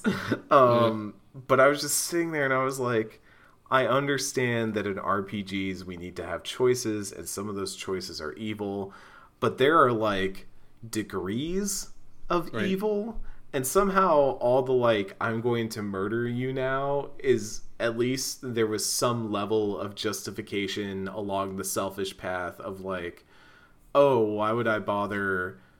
uh getting this item from you if I can just beat you up and take it. Okay, I get that. That's like a selfish thing if you didn't really care about the consequences. But like being a person who's just going to be like, "Okay, cool. I'm still going to like give you to the slaver dude." Um what? Like there's I I guess there's monetary benefit, but I, that was just the point where I was like, this this morality system yeah, doesn't it's work. it's like you're either like lawful good or chaotic evil. There is nothing in between. yeah. Yeah. There's no, you know. Yeah. Like Like sometimes we don't need choices. Like sometimes you don't need to like give the player like the agency to do whatever they want. Like if I like that, that conversation. mm, Uh, you you go first. I would say that conversation I don't think needed to have that like second choice. Like I don't it didn't need to go that next step and I don't think I don't I don't feel like my agency as the player has been taken away from me if I don't have the opportunity to give a girl up to slavery. I'm I'm looking it up right now because I'm I actually don't know what the other outcomes are because why would you do that? Um ba ba ba ba ba Fu Yao, Yi Feng and Fu Yao. Um yeah, so the options are so you Lordling Lun, which is just a really fun name to say five times fast. Is is is up there, and you can either tell him that Fuyao is not a slave, and and Lun will flee. Um, you say that Fuyao should fight for her freedom, Uh, so she That can- was the one that I remembered that was weird. Yeah, which was also kind of weird. Or you can collect Lun's payment and sell both Fu Yao and Yifang, her mother, into slavery. Jesus fucking. and yeah. Um Yeah. Also, if you're trying to get the Iron Palm thing, you have to let uh uh Fu Yao and Yifang go. But like yeah. It's it's kind So- of I thought I just thought it's kind of weird because like the whole idea of you being here is just kind of fucking everything up and then you're selling them to slavery. So it's like you you are kind of like this I'm okay, let's say you are like extremely evil, for instance, right? Mm-hmm. And you sell them to sla- slavery, but you you basically are here to kind of like destroy the entire operation. So I mean as a businessman you're not being very smart either. Mm-hmm. yeah, so Yeah. yeah. like cla- like like close fist is supposed to be as, as i've understood it it's like this selfish path of least resistance where you're just going to do the thing that's in your self-interest and there's nothing that is in the self-interest for you outside of getting money for selling people into slavery. And even that just seems like it's overly extreme. And i forget if i've referenced on this here before in regards to like some of the renegade choices and all that but there's this very famous uh, comic panel strip where there was a crossover between Marvel and DC, and it's Joker and the Red Hood, or, or Red Skull, and Red Hood is a different character. Joker and the Red Skull, uh, who is the bad guy from Captain America, and they're teaming up, and then Joker's like, "Wait a minute." You're a Nazi because Red Skull is a Nazi in the Marvel universe, and Joker's like, hold on boys i get the first swing. And he's like gearing up to fight red skull who he'd been teamed up with up to this point. and red skull's like what are you doing? Come on we're both villains. And joker's like yeah but i'm an american villain i'm not going to work with a nazi. And um that's kind of how i felt about this choice where like i feel like even somebody who is role playing this way of the closed fist and being selfish and stuff is like yeah i'm evil but i'm not that evil. Like good god. Um yeah. Anyways um yeah just ridiculous. That was that was the point where i was like come on. Like there's i feel like there are better ways of doing this sort of moral conundrum than and also like knowing from dragon age 2 and that they have done this they they will go on to do this again is just like find more interesting find more interesting ways to create like morality issues than like oh we have slaves here and do you want to participate in the slavery or not Real comforting that they are about to make a game that is about a character liberating an entire like species that has Yeah. been predominantly put into slave trade. Which yeah root for. Love like that there's for me. there's a lot of Mm. stuff that they're gonna have to deal with the elves that i'm just kind of like with the alienage and with like just the way that elves have been treated in the past and stuff and yeah potentially the return of characters like fenris and stuff where it's like oh oh we're gonna have a lot to deal with here and also like Tevinter as a whole like oh um anyways um once we get through that morality problem um we we start uh working our way up even further fighting some demons and such and we finally get to gao. So gao's super pissed off because he's like oh you you're the one that killed my son. Yeah like like you mentioned here process of elimination i guess because we're the only students that survived the attack. Um and also the inquisitor or not inquisitor um just whatever lotus assassin dude is here. And so we have a two on two fight between uh our main character and our follower and then uh the two bad guys here gao and lim. And at this point i actually did the forest mission before this so i had black whirlwind here and he made it a little bit easy because he just kind of handled gao and i went on the lotus assassin guy and we each kind of had our own dude Yeah. to deal with and we handled it pretty efficiently. Um uh, did, did y'all find this like a difficult fight at all No, i guess we'll start with Kihoon. no, completely. Uh, pretty it's- pretty straightforward This is this this was did- quite I- I- easy to be quite honest. Yeah. Yeah, I did notice that they were more. Uh, they used a lot of the AOE attack that like is supposed to kind of like push enemies back. Like I had Mm-hmm. a couple scenarios where like they were both using it at the same time, so I was constantly being like pushed into the corner Mm-hmm. of the the of the stage. Um, so it was at least like different, but like in a really odd, like almost like almost like a glitch kind of way. Just like the Mm. game like constantly like procking for them to use that one particular move repeatedly in a way that didn't really seem strategic, but was just like Was it that stone move where it like creates No, it's that like- cascading thing out, or no, it's um, well I don't know what you, what you use on PC, but like you press um A and X at the same time. Yeah, yeah. You you yeah you like you have that thing that like it spreads out like a a blast that kind of Ah, goes okay. outside of you and yeah? yeah and so enemies can do that too and they were just all using it at the same time constantly.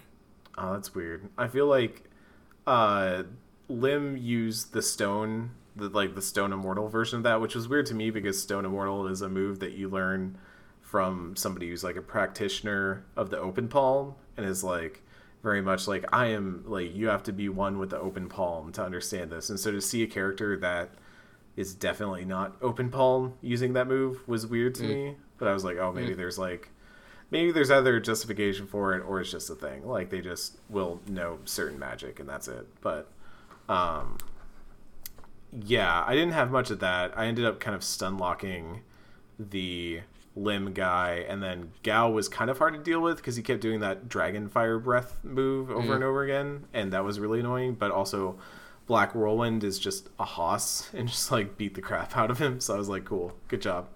Uh, we'll we'll talk more about Black Whirlwind in a second, but um, at this point, Sky and Kang both arrive, and Sky kind of gives us his deal. At this up to this point, he's been kind of roguish, you know, kind of not really telling us why he's here. You know, he's got his own thing, but um, he doesn't like the slavers because they killed his daughter, um, who's and his wife, uh, the mother of his daughter, had died during childbirth. So he's apparently got nothing really left at this point, and it was Gao who did it, uh, but he's also angry at the Lotus Assassins because, as we have discovered here, the Lotus Assassins are kind of his primary buyers and sellers.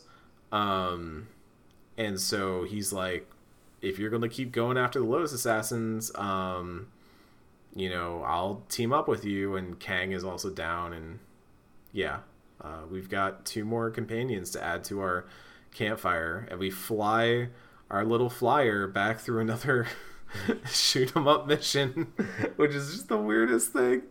Um, we fly we fly it back on to the to the campfire, and we've got a pretty sizable stable at this point um, that we're about to add more to. But it's now we got to head to the forest to get our wind map, and this is the part I kept referencing, which is that if we we have to go to this forest and help Lord Yun because Yun has this uh, wind map that we need to get to the Imperial City, and I think.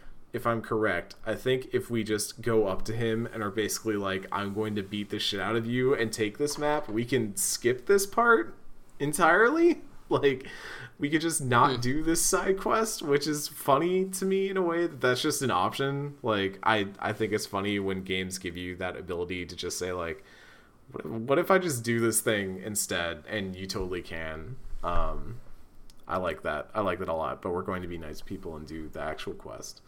Yeah. Um, So I mean, if you, As we I lo- mean, sorry, just wondering, like, No, go so ahead. I mean, if you do kill him, do you really just get the map? Yeah, I'm, I'm pulling I'm pulling it up right now to make sure that I'm I'm saying this right. Uh, the sickened forest. Uh, there are three ways that this quest can be received. Okay, blah blah blah. We we don't need all that. Um, I swear I read somewhere the other day that you could just fight Lord Yun and just get the map that way. Um, but I'm mm, I might be wrong about that. I'm, I'm double checking. Uh, ba ba ba ba ba.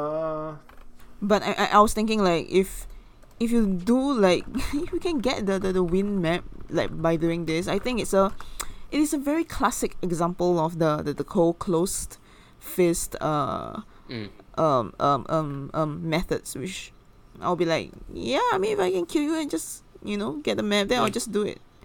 very classic closed fist and very um I would say more reasonable than the whole slavery thing. Oh, okay. It was a it was a different.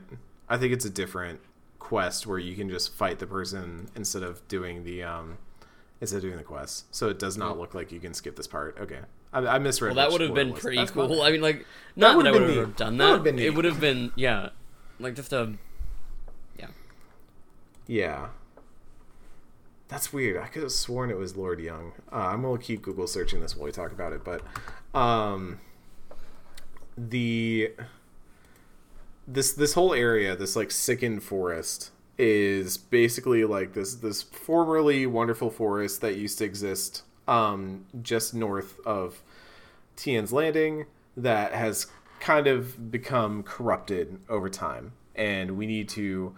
Lord Yun wants us to figure out why. He has his suspicions that the the Forest Shadow, which is this fox spirit that watches over the place, um, is is not an ally like they used to be, or maybe something has gone wrong with her or something like that. But he's basically like, "Hey, look, go in there, find my hunter. Um, spirit catches leaf. He'll know what to do. Go find them."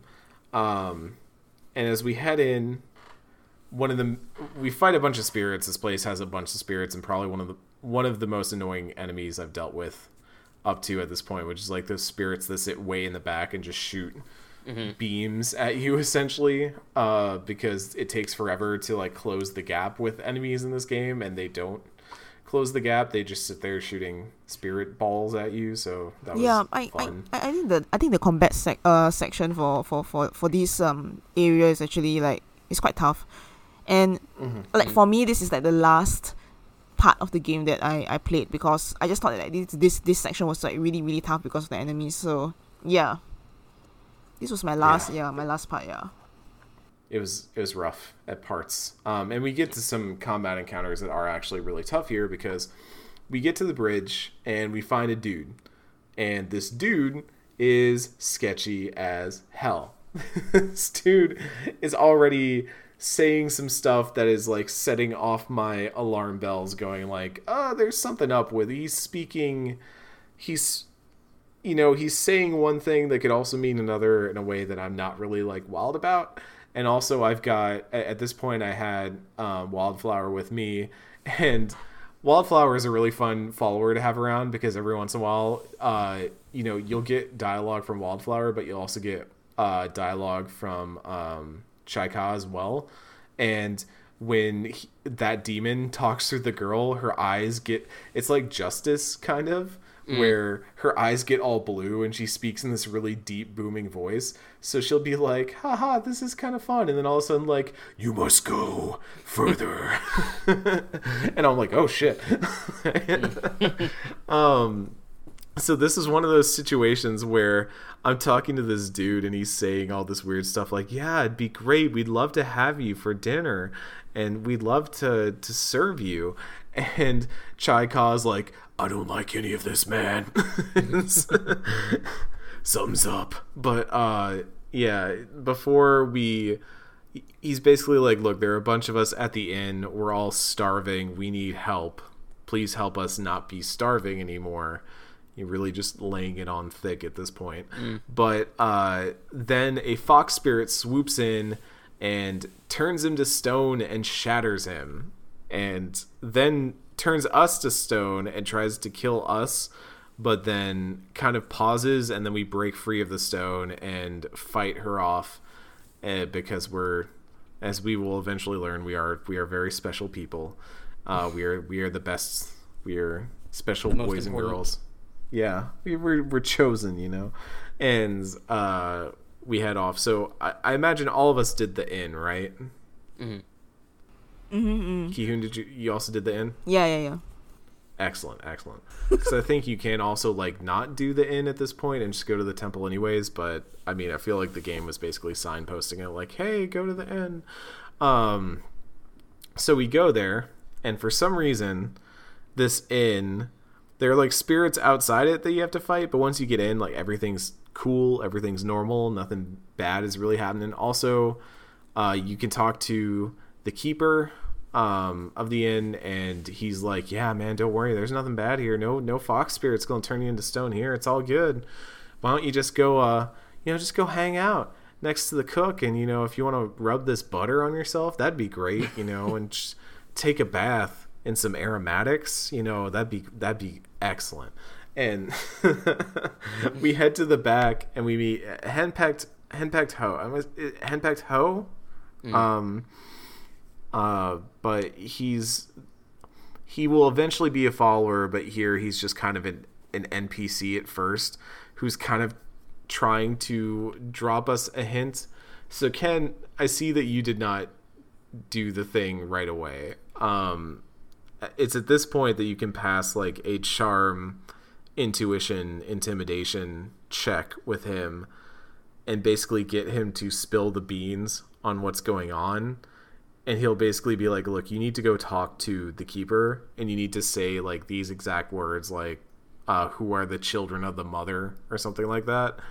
And uh, you go and you talk to the keeper at this point, and he's like, "Why do you know those words? What are you talking about?" He's like, "Okay, fine. The jig is up. We're all cannibals," and then they all like magically poof into these abominations that they have been all along. Only Henpecked Hou is the normal one. Everybody else is this like evil cannibal abomination, and you have to fight all of them to not get. E- well, first they offer to you to be like, "Hey, why don't you help us kill the forest spirit? Because that's what we really want. Because the mother is this thing that."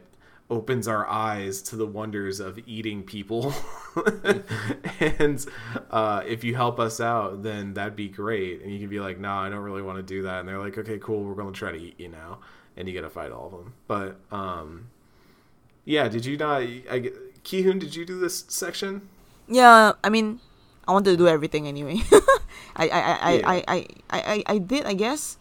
Um, I, I, I did find, I did find, uh, I did find a part of this um, uh, quest quite, quite funny, and it also proves like just how boring and how stupid actually the main character is. So, I mean, further on in the game, you, you, you kind of like uh realize that the first guy that you met um who who you run into and who who said that he's he's he's um like he's he's going to go to town for help he's he is also like one of the cannibals as well so which is funny. And you know when when when he was first killed and then you know like after that when the game tells you that you know everybody in the inn the inn are like evil cannibals who who are like demon cannibals or whatever then I'm like oh yeah it figures like like like like the guy that you ran into in the in in in, in the earlier part of the game of of this area is probably a cannibal as well. But you know a few things happened later and you I, I realized that the main character did not realize that which was kind of funny and Mm. there are like dialogue options where you can be like oh my god i didn't know that that guy was a cannibal and i was like oh my gosh are you stupid or what Yeah, like there's there's a dialogue option later with with um the fox spirit once we actually get to that part where uh you can be like wait a minute like they're like why do you think you encountered that man on the bridge and talked to him and you're like wait he was a cannibal and i'm Yeah. just sitting here like oh my god this is a dumbass i'm working with here. Yeah. Like- and and this like I, I I I vaguely remember a few other um instances when you know you realize something earlier than the main character Right. did. Yeah yeah. And it's like like your your your your in, like like you can kind of see certain things happen.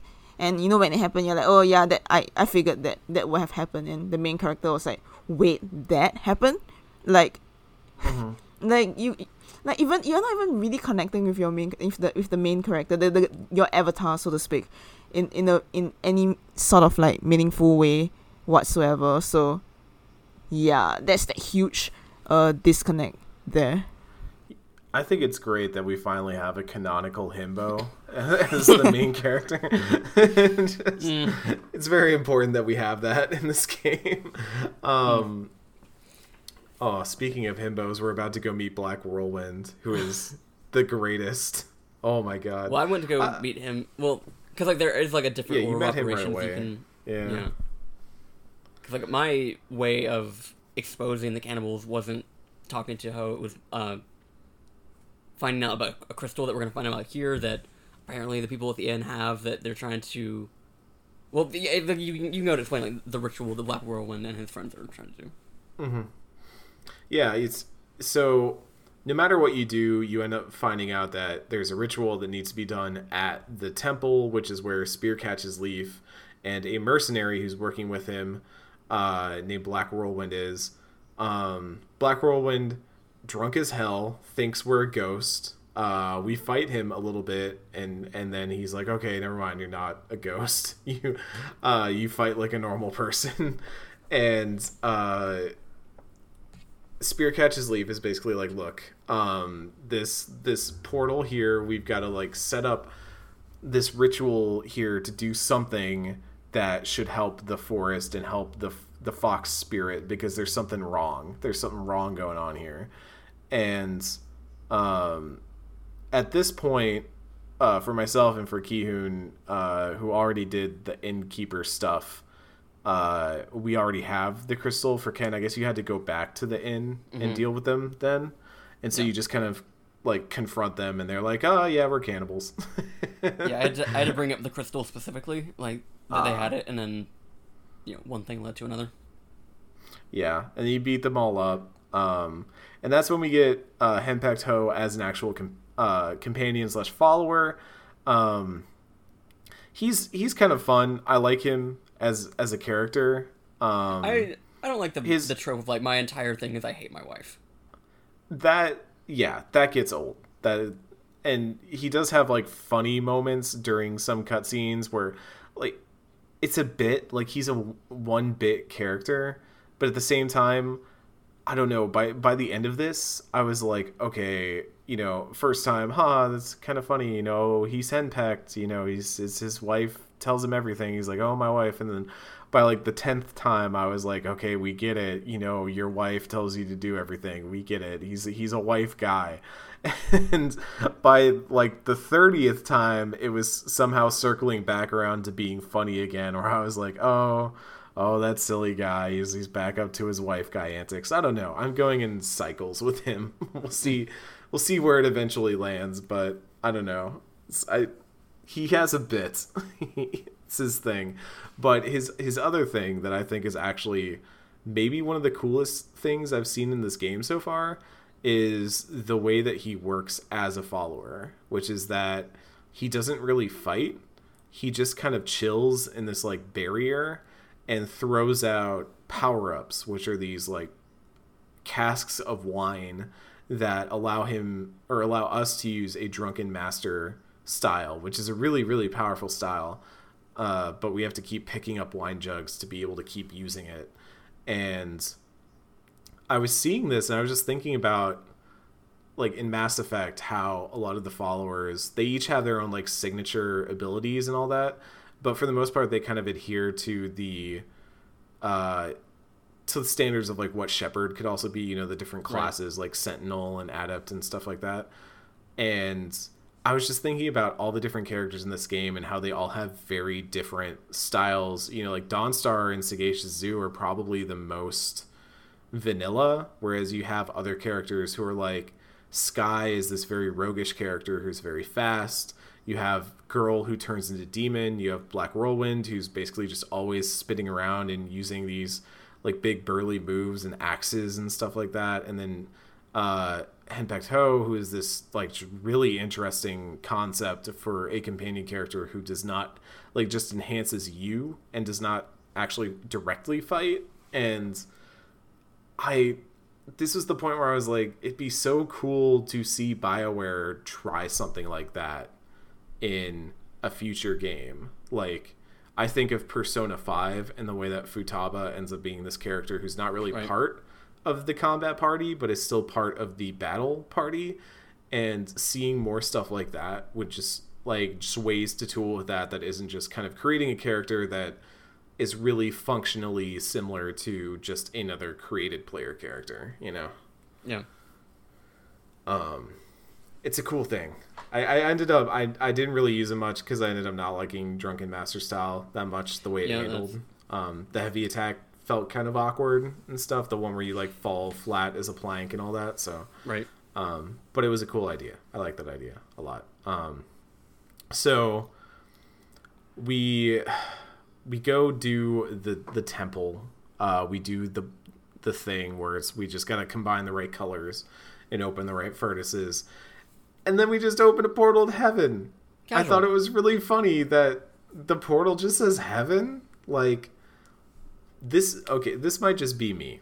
This might just be a thought that I've had because, fun fact, whenever I see Christmas in a fictional universe, I always like to mm-hmm. think that this.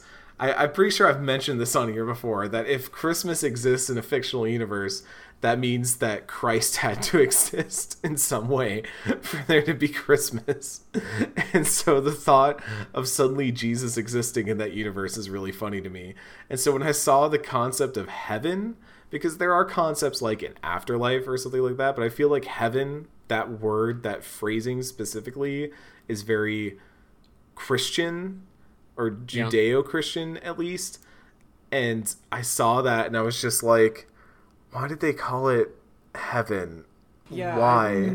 I thought it was weird 'cause, like even the place that Not we end up going spirit to does world, not afterlife, not question mark. I don't know, but calling it heaven was just really strange to me. I don't maybe this just stuck out to me, but I- yeah. No, I I mean, I think I think that's an interesting point. Uh, you you, you made cause, um, I mean at, at, at the en- end of the day, um, Jade Empire was made by a bunch of white people, um, Mm. so I mean their their decision to call it heaven was uh I I, I guess I I I mean I guess for you guys when you think of heaven you really think of the whole like the whole Christianity thing, but Mm-hmm. uh I mean, I mean, for for like um in, in, in Chinese mythology as well, there there I mean, we definitely have a concept of heaven and hell, and like Okay. and I and and and I mean I mean when I when I saw like we we just gone to heaven like this, uh, I mean in in Jade Empire, and I was like, oh okay, um, I mean to me it didn't seem very. It didn't seem very Christiany, and and the, the and the whole idea that you still get to see like um, there is that whole um um um spirit foxes um I can't remember what they're called. Mm-hmm. Yeah. It it it I mean yeah, it, it did seem uh it, it it honestly didn't seem that far off from um what I imagined. Like like it, it, it didn't seem that far from from the whole like uh the the, the whole Chinese um version of of heaven so to speak. Um it, it, it wasn't that bad actually. So yeah, it, it's interesting that you, you brought that up because um maybe it's the maybe it's the words that they use like like for you guys maybe you, you you kind of associate the word heaven with Christianity, but it it it like like from my point of view it didn't seem that bad. It was it was actually it, it, it kind of resembles um um I would say like Chinese heaven, kind of. It's not so Okay. bad. Yeah.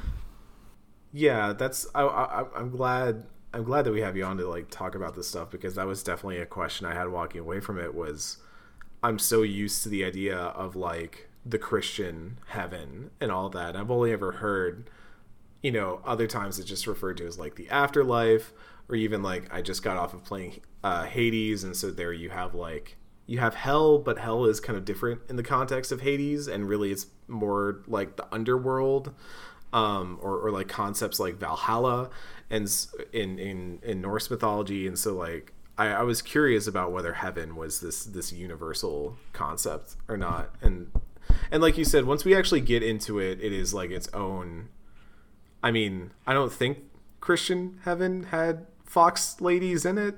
Yeah, like now I'm like at gotta least go read my Bible again. yeah, like like um, I mean, I mean, in I think it's not so much of Chinese mythology. It's more like I think it's I I, I think it's a very uh, Taoist thing or like a Buddhist thing.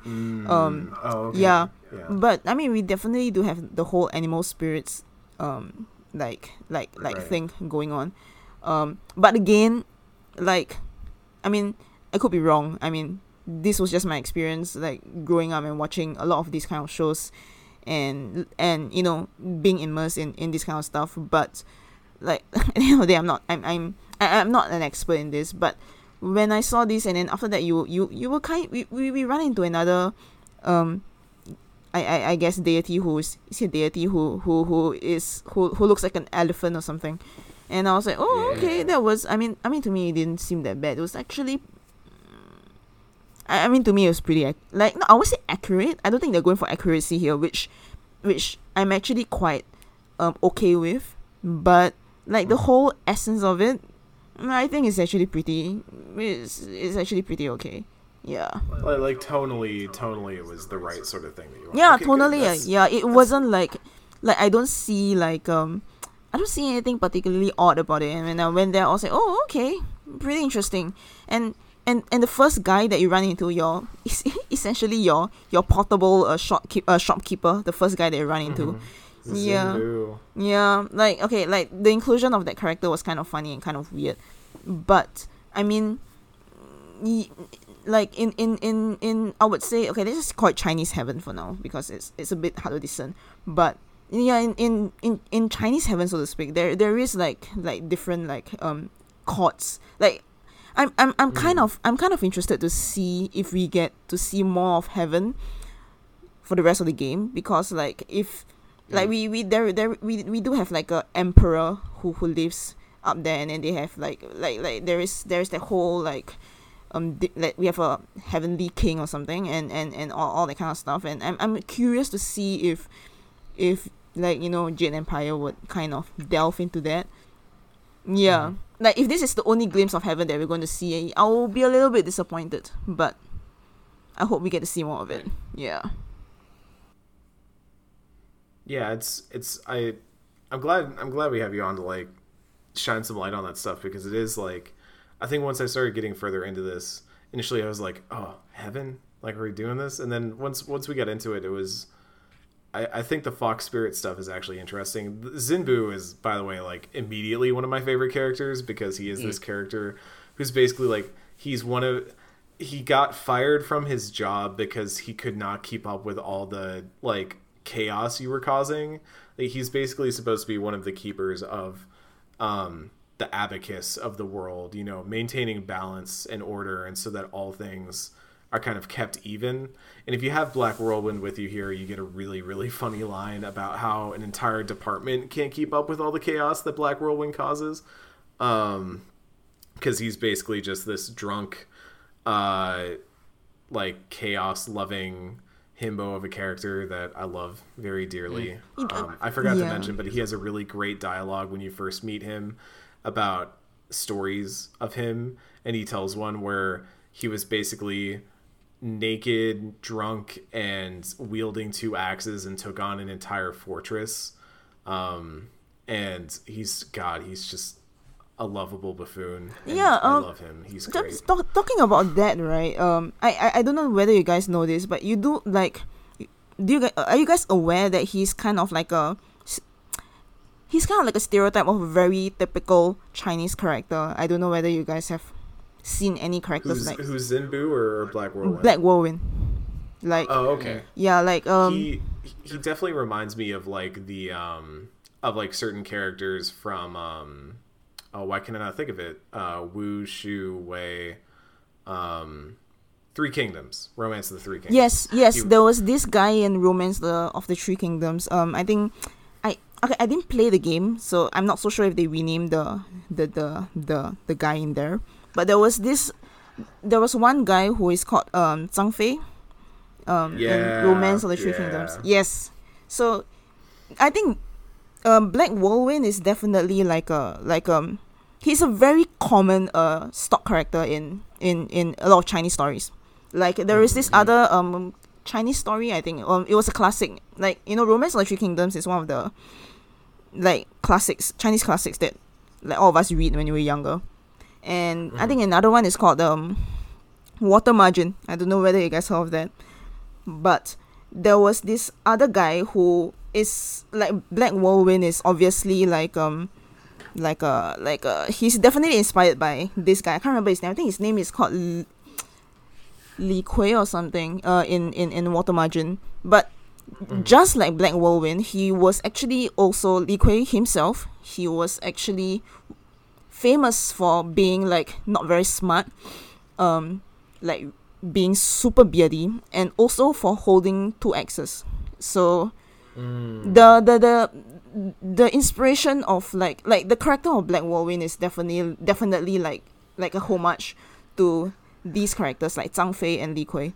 Yeah, so it's interesting to see him there. When I first saw Black Whirlwind, I just I just turned around and then my sister was watching me play um um Jade Empire and I was like, Hey look, Zhang Fei is here and then she just laughed. Yeah. it's Oh, that's awesome. yeah, yeah. No, very I, recognizable character. I got into Romance of the Three Kingdoms because of Dynasty Warriors, and then ultimately, I I've read parts of it. I don't think I've ever managed to read, sit down and read all of it, but that that was a part where I was like, oh hey, yeah, it's it's like that style of character, awesome. yeah, Like, yeah, exactly, I always, exactly. I, I always like those dudes because they're just like, you know, they're, you know what you're getting with them, and they're just a bundle of chaotic fun in in the good way, not in the closed fist Jade Empire way. So, um, yeah, no, I, I dig him. But Zin Bu shows up, and he's basically he got fired because he could not keep up with all the the issues we were creating. So now he's our shopkeeper, and we just kind of he's a follower, you know, quote unquote. He's like in our follower list, I think. But yeah, the, your your basically he your just shows up at the portable uh, shopkeeper. Yeah, he just Yeah. shows up at the campfire to like so we can buy and sell stuff. I think with the implication that he will probably end up being like our specter requisitions person who will probably have really good things as the game goes on. Oh, Um, I, I I do want to point out something though. I, I- I did think that Mm-hmm. again it was his character was also very I would say he's very true to the whole um depiction of like um Chinese heaven as well because mm, it's it's very bureaucratic actually. Like you you have you you you, you have generals in there, you have your, your king and it it it is actually quite um like um I would say like it is a place where like you have to do a lot of paper records and stuff like that.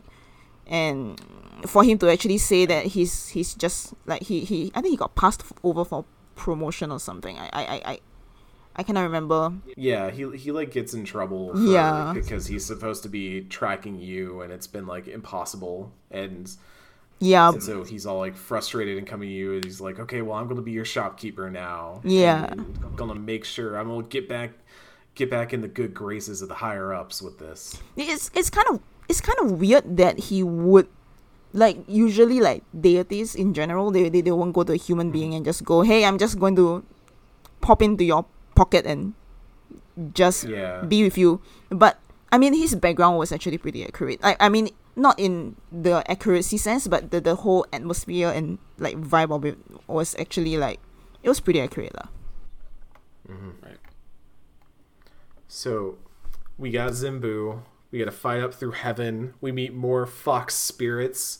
Fight some more demons. They're being sent by the mother. Now I'm suddenly realizing that Ty is also feeling signals through the air because we're talking about the mother. Um, really missed out on an opportunity with this episode.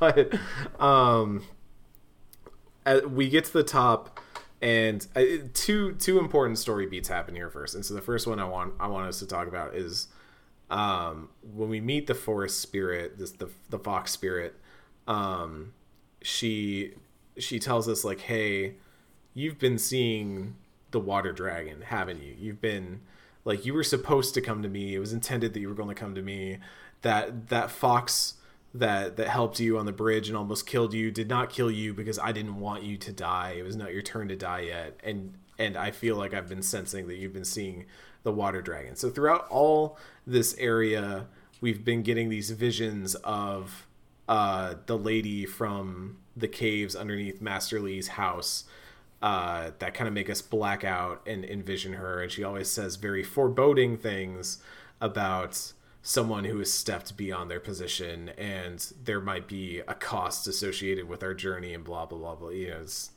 foreboding foreshadowing all that kind of stuff. Um so there's like a little bit of confirmation here that like hey this blue lady that we're seeing in our head visions throughout this entire section might be the water dragon. So there's something going on there. Um, and the forest shadow kind of confirms that a little bit. I wanted to say that every time every time your main character like have a vision and he just collapses on the floor, I just burst out laughing. Yeah, just like blacks out on the spot. Just like, oh, well, time to take a nap, I guess. it's it feels very arbitrary too. Like they happen at very strange times. I guess they they put them in areas where it would make sense for like your character blacking out to not be a problem, you know, like between big fights and stuff like that, but yeah, it just did feel kind of weird where it's like, oh, well, uh, there's been a shift in air pressure, so now I'm going to pass out real quick and dream of the blue lady. Yeah. Um, and it, it, was it's been something I've kind of there's like a lack of elegance to like the actual exposition a lot of things where they, they just kind of like plop a character in your path so you have to talk to them or make you pass out in the middle of having a conversation in heaven and then you just get right back up. Yeah. and and the forest shadow's like, oh hey, you're back. um, which by the way, as as as Kihoon mentioned before, there's there's a uh, there's the forest shadow, and then also this kick-ass helper uh, slash guardian elephant pal, Shining Tusk, who I'm like, yo, can I just play the rest of the game as Shining Tusk because Shining Tusk seems like a badass. like I want to be that character. Um who does not trust us by the way. So we we get a little bit of exposition on the water dragon side. We also now get a choice. And it's kind of implied that the forest shadow is like you have a fork here. You have different two different choices that you can make. You can either uh, help me kill the mother uh, and end this because basically the, the battle raging in the forest between the forest shadow and the mother has come to a standstill where each side is now strong enough to pose a challenge but not strong enough to win the war and you are kind of the x factor that could flip the tables on either side of the conflict. And forest shadow is like you could you know kill the mother help me out bring some peace back to this forest you know do the right thing. Or as you were kind of like given a hint of earlier on at the inn if you went this route you could kill me and let the the mother and the cannibals take over? Question mark. And uh just let that happen? And god damn. Like i i feel like this game and ken you have this in your notes here too but like if they really wanted somebody to feel like there was a reason to take this path there are so many ways that they could have gone about it and i just feel like if you're taking the the kill the forest spirit help the mother path you are just like intentionally doing the worst possible thing you could do at every outcome. Causing problems on purpose. Yeah. Like like because like she doesn't like the forest uh the forest shadow's not positioned in any way that is evil or like malevolent or like causing a problem for you in any way. She just wants your help. Ultimately like there it, it, it feels like like choice in games is not like I don't I don't this is a weird thing to like say but like I don't feel like there's inherently value in having choices in games. And so like when you when it feels like you are making choices for the sake of having them and like this, so you can kind of like ascribe for like a, like this ideal of like player agency and that games should be this interactive medium that you should have like the ability to put your hands on and like really like change the story in ways that like are meaningful. I don't i feel like that value gets like so like people get so up like up the ass of that value that they don't really take into account like are these choices meaningful? Like are the the options i'm giving players like is there equal weight to both of them and like i kind of think like we've gotten better as as time has gone on but like there's also a part of me that you know like the the the choice with fenris wasn't that long ago it was two games ago that you were allowed to sell your friend out to slavers because you because it was just an option that was given to you. They, I'm more- They had. Mm, I'm just gonna say I'm more into those ideas if it feels like they're at least trying to create some sort of in-universe justification that feels like a player who might be playing it for the first time might take that option. And like the options I think of like that are like the ones in Mass Effect 2 where you can kill the pilot who's working on the the the assault helicopter sort of thing or kick the guy out the window and like all of that like like those options make sense to me as I'm like, oh yeah, that's like you know their their whole modus operandi there for those characters was like good cop bad cop that kind of like Jack Bauer or follow the book sort of character. And it makes a little bit of sense to me then that like okay you're doing this thing that might be a little bit excessive but it's going to offer you the path of least resistance and help you out later on. So by you know doing things not by the book you're you're helping yourself out a little bit. And that all makes sense. But here it seems like you're just being given options that again don't line up in ways that make obvious sense for helping the player. Like i don't really see what the benefit of helping the cannibals or the mother is.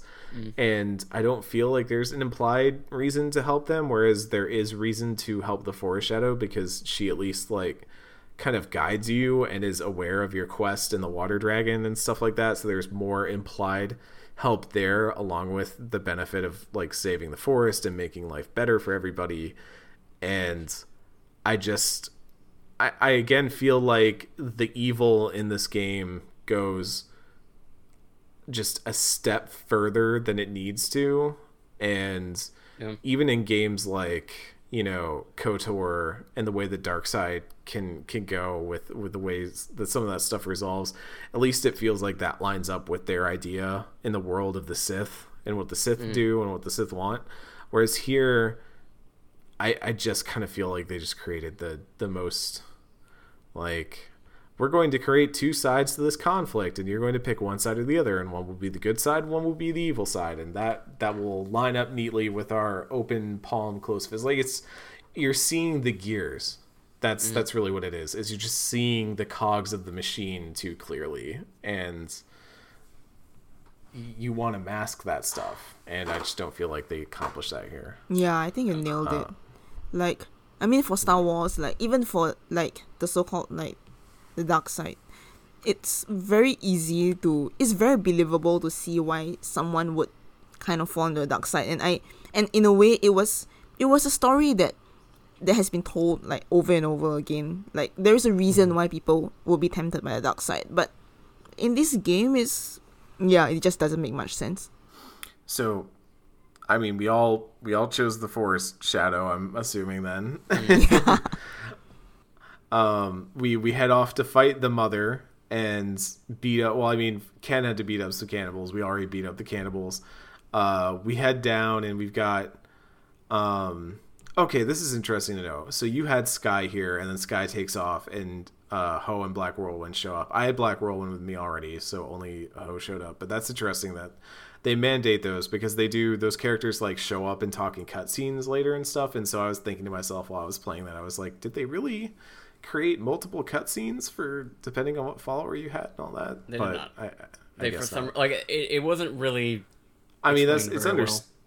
I, it's understandable, I guess. Like like Henpecked Hou's whole reason for being there is he's just like, yeah, well, I was like kind of trapped by these guys, and I want to see it through. And Black Whirlwinds, I guess, is just like I have a job to do or whatever.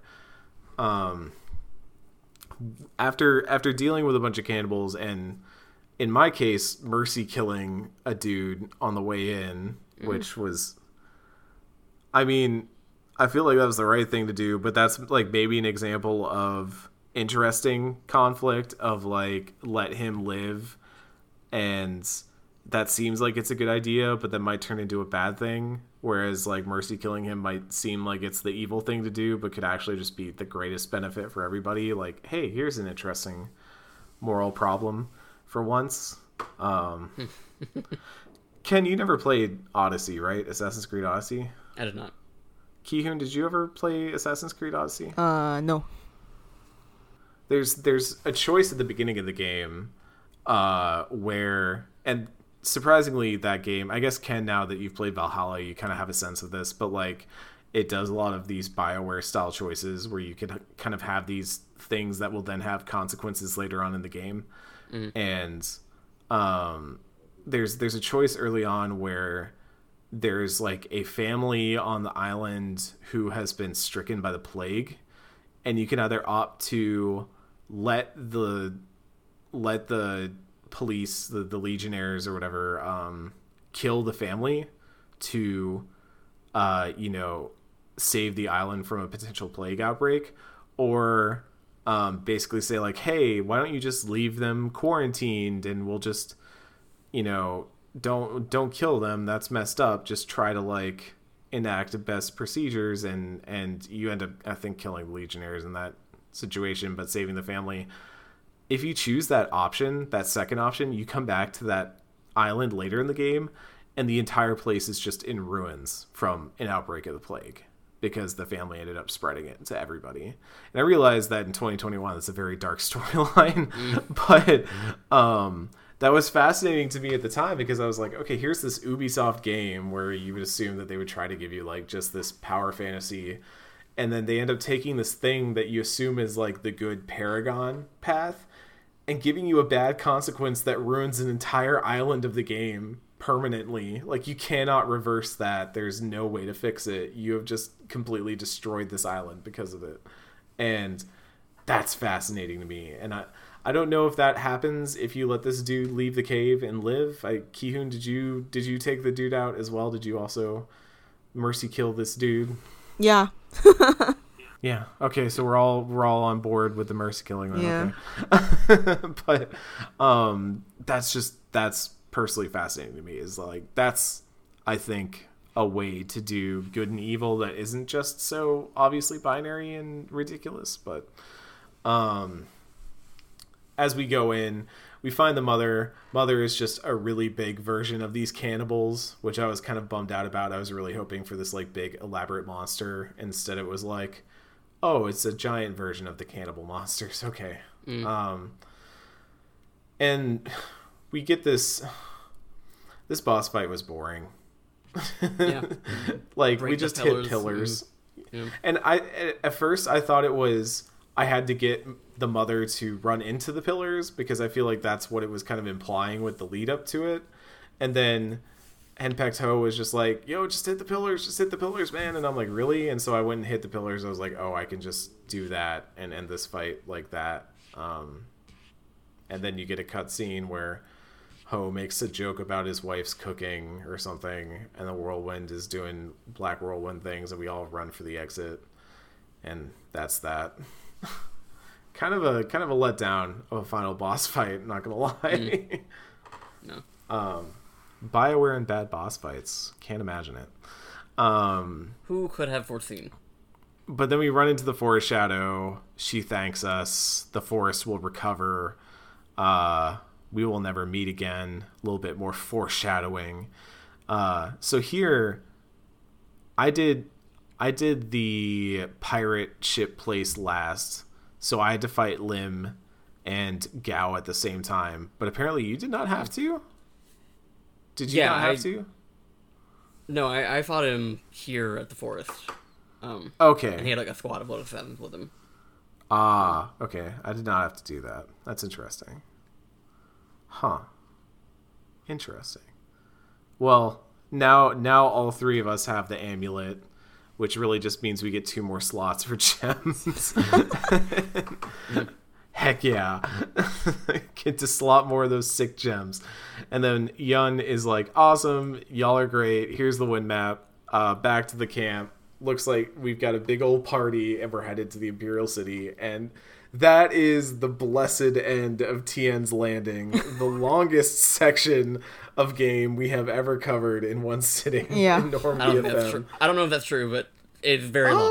Uh, I mean, I the only thing I could think to compare it to is the Mass Effect 3 finale, which was admittedly also very very long, but um that was definitely our longest impactful. episode, but oh yeah. But man, folks, we got there. We got here. We're here at the end of it. Uh, we're heading to the Imperial City. I'm thrilled. But before we do that, we got to do some thanks. As always, uh, we are Normandy FM, a retrospective podcast currently covering Jade Empire. Be sure to keep up with our episodes. You can follow along at twitter.com slash normandfm show and as always we have a patreon that helps keep the lights on uh, we're working i swear to god by the time this episode is live we will have the packer discord live. Um, there have been issues on the tech side of getting that stuff to work and uh, we just hopefully this most recent bout of emails will solve that problem and we will have a Packer discord live. If you would like to be a part of that you can head over and back at patreon.com slash normdfm as always we shout out the folks who back at a certain tier every episode this week that list is excuse me a mild hiccup there kevin kulikowski chris johns alice hawk colin just colin just zach mickle the wedge of destiny and will bang okay thank you all so much oh my lord we have four more episodes of Jade Empire. Is that right? Am I? It's six six chapters. Ken, I- am I right about that? I think it's seven chapters, but I think we have four. seven episodes. chapters. Okay, seven chapters, four episodes. something Oh. like that. Uh, we're we're currently working. No promises yet, but we're looking at having some guests on uh, over the next couple episodes. Um, obviously, we will let y'all know uh, ahead of time whether we get that stuff locked in or not. But as always, Well, we do have Ken. somebody locked in for next Oh. week. we have someone locked in for next week. Oh, that's have exciting. Yeah, Did you did you DM this to me and I forgot about it? yeah. Ken, who do we have on next week? Uh, Sam Greer is coming on, and she is one of the people that like is super jazzed about Jade Empire, which admittedly we've had trouble finding people because like Jade, Jade Empire is like not as beloved as uh, Mass Effect and Dragon Age, but Sam is one of the people she was like the Jade Empire liker has logged on, so uh, yeah, Excellent. she'll be here with us to go through the Imperial City. The Imperial City, and as what I understand is the start of romance in Jade Empire. We're going to start wooing people if we so choose. Uh, I'm looking forward to the takes on that as well. Um, but for for myself, for Ken, for Kihoon, thank you all so much for tuning in this week. We will see you next week on a hopefully shorter, hopefully more manageable episode of Normandy FM.